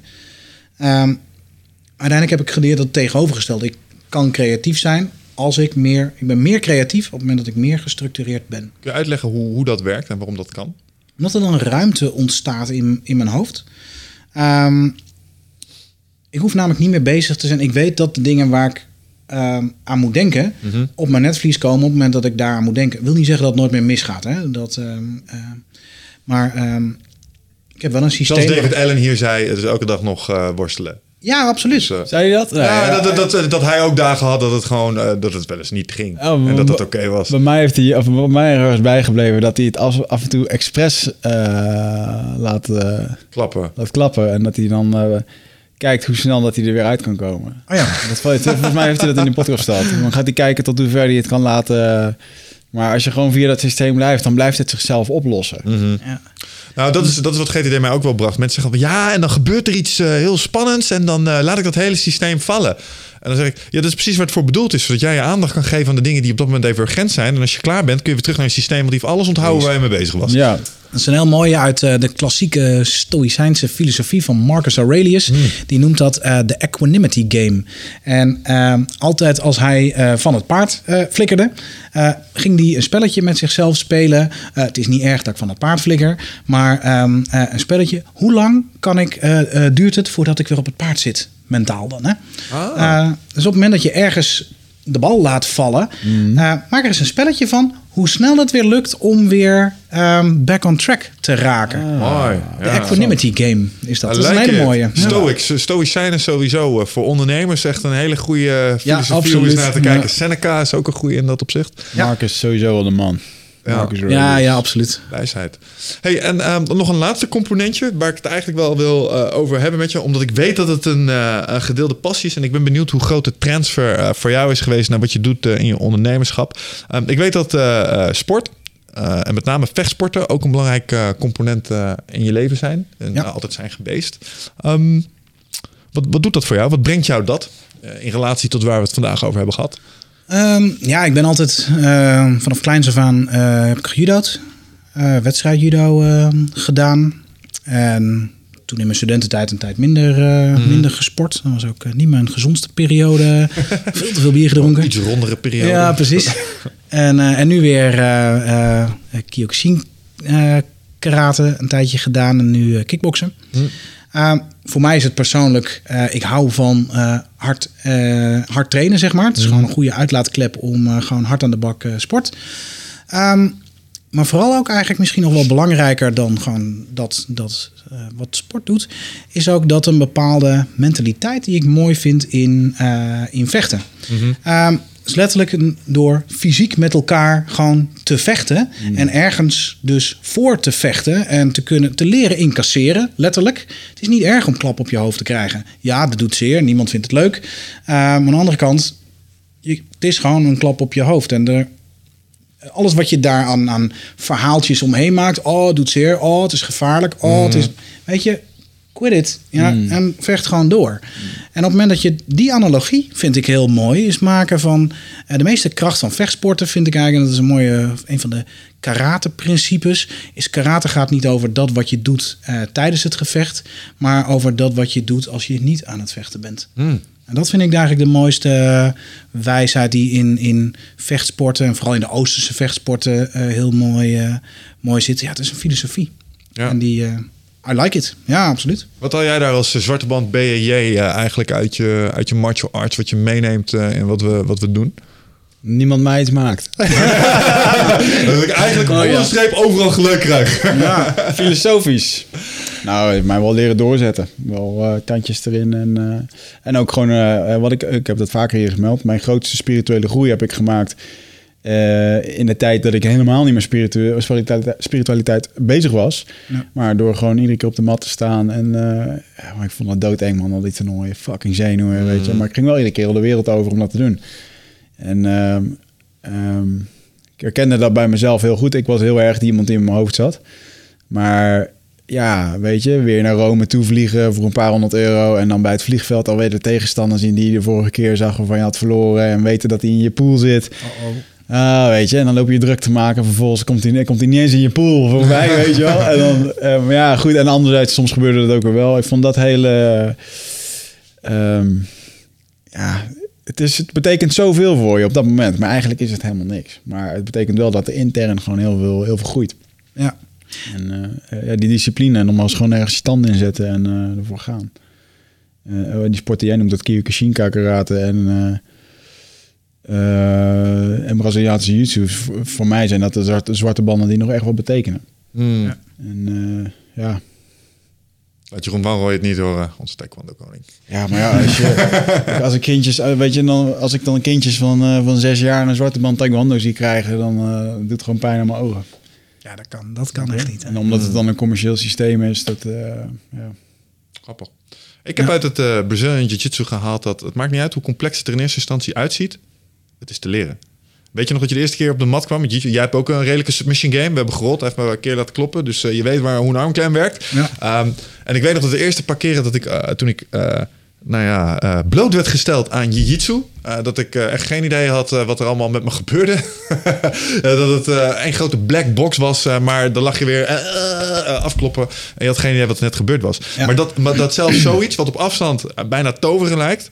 dat het eigenlijk gewoon in kleine stapjes terug te brengen is. En uiteindelijk is het gewoon een systeem. En het is je eigen te maken. En ook jij kunt uiteindelijk Ah, kunt het onder de knie krijgen. Hoe moeilijk het in eerste instantie ook lijkt... en hoe vanzelfsprekend het ook lijkt wat die gasten aan het doen zijn... als ze voor de eerste keer je onder handen nemen. Weet je, nou, dit ga ik nooit kunnen, weet je wel. Dus de, de 12 waves van het menselijk or- origami.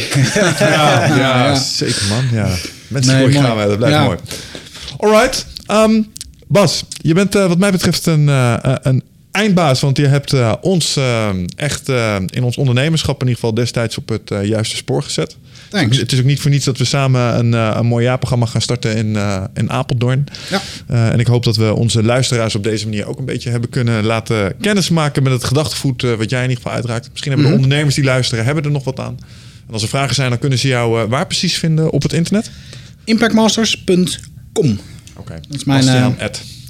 En trouwens, voor de volledigheid misschien nog wel even, want we hebben het heel veel over de Rockefeller Habits nu eh, gehad. Dat is eigenlijk maar één van de tools die ik eh, met Impact Masters eh, gebruik. Dus eh, Ja. mocht daar een misverstand over zijn, weet je, ik ben niet meer, Impact Masters is niet meer alleen maar Nee. Rockefeller Habits. Alleen die methodiek is wel heel belangrijk. Dus het gaat wat verder dan dat. Mooi. Ja. Oké. Alles over innovatie, groei en ondernemerschap. Dat is een beetje wat ik eh, mijn vak over gaat. Ja. Dankjewel.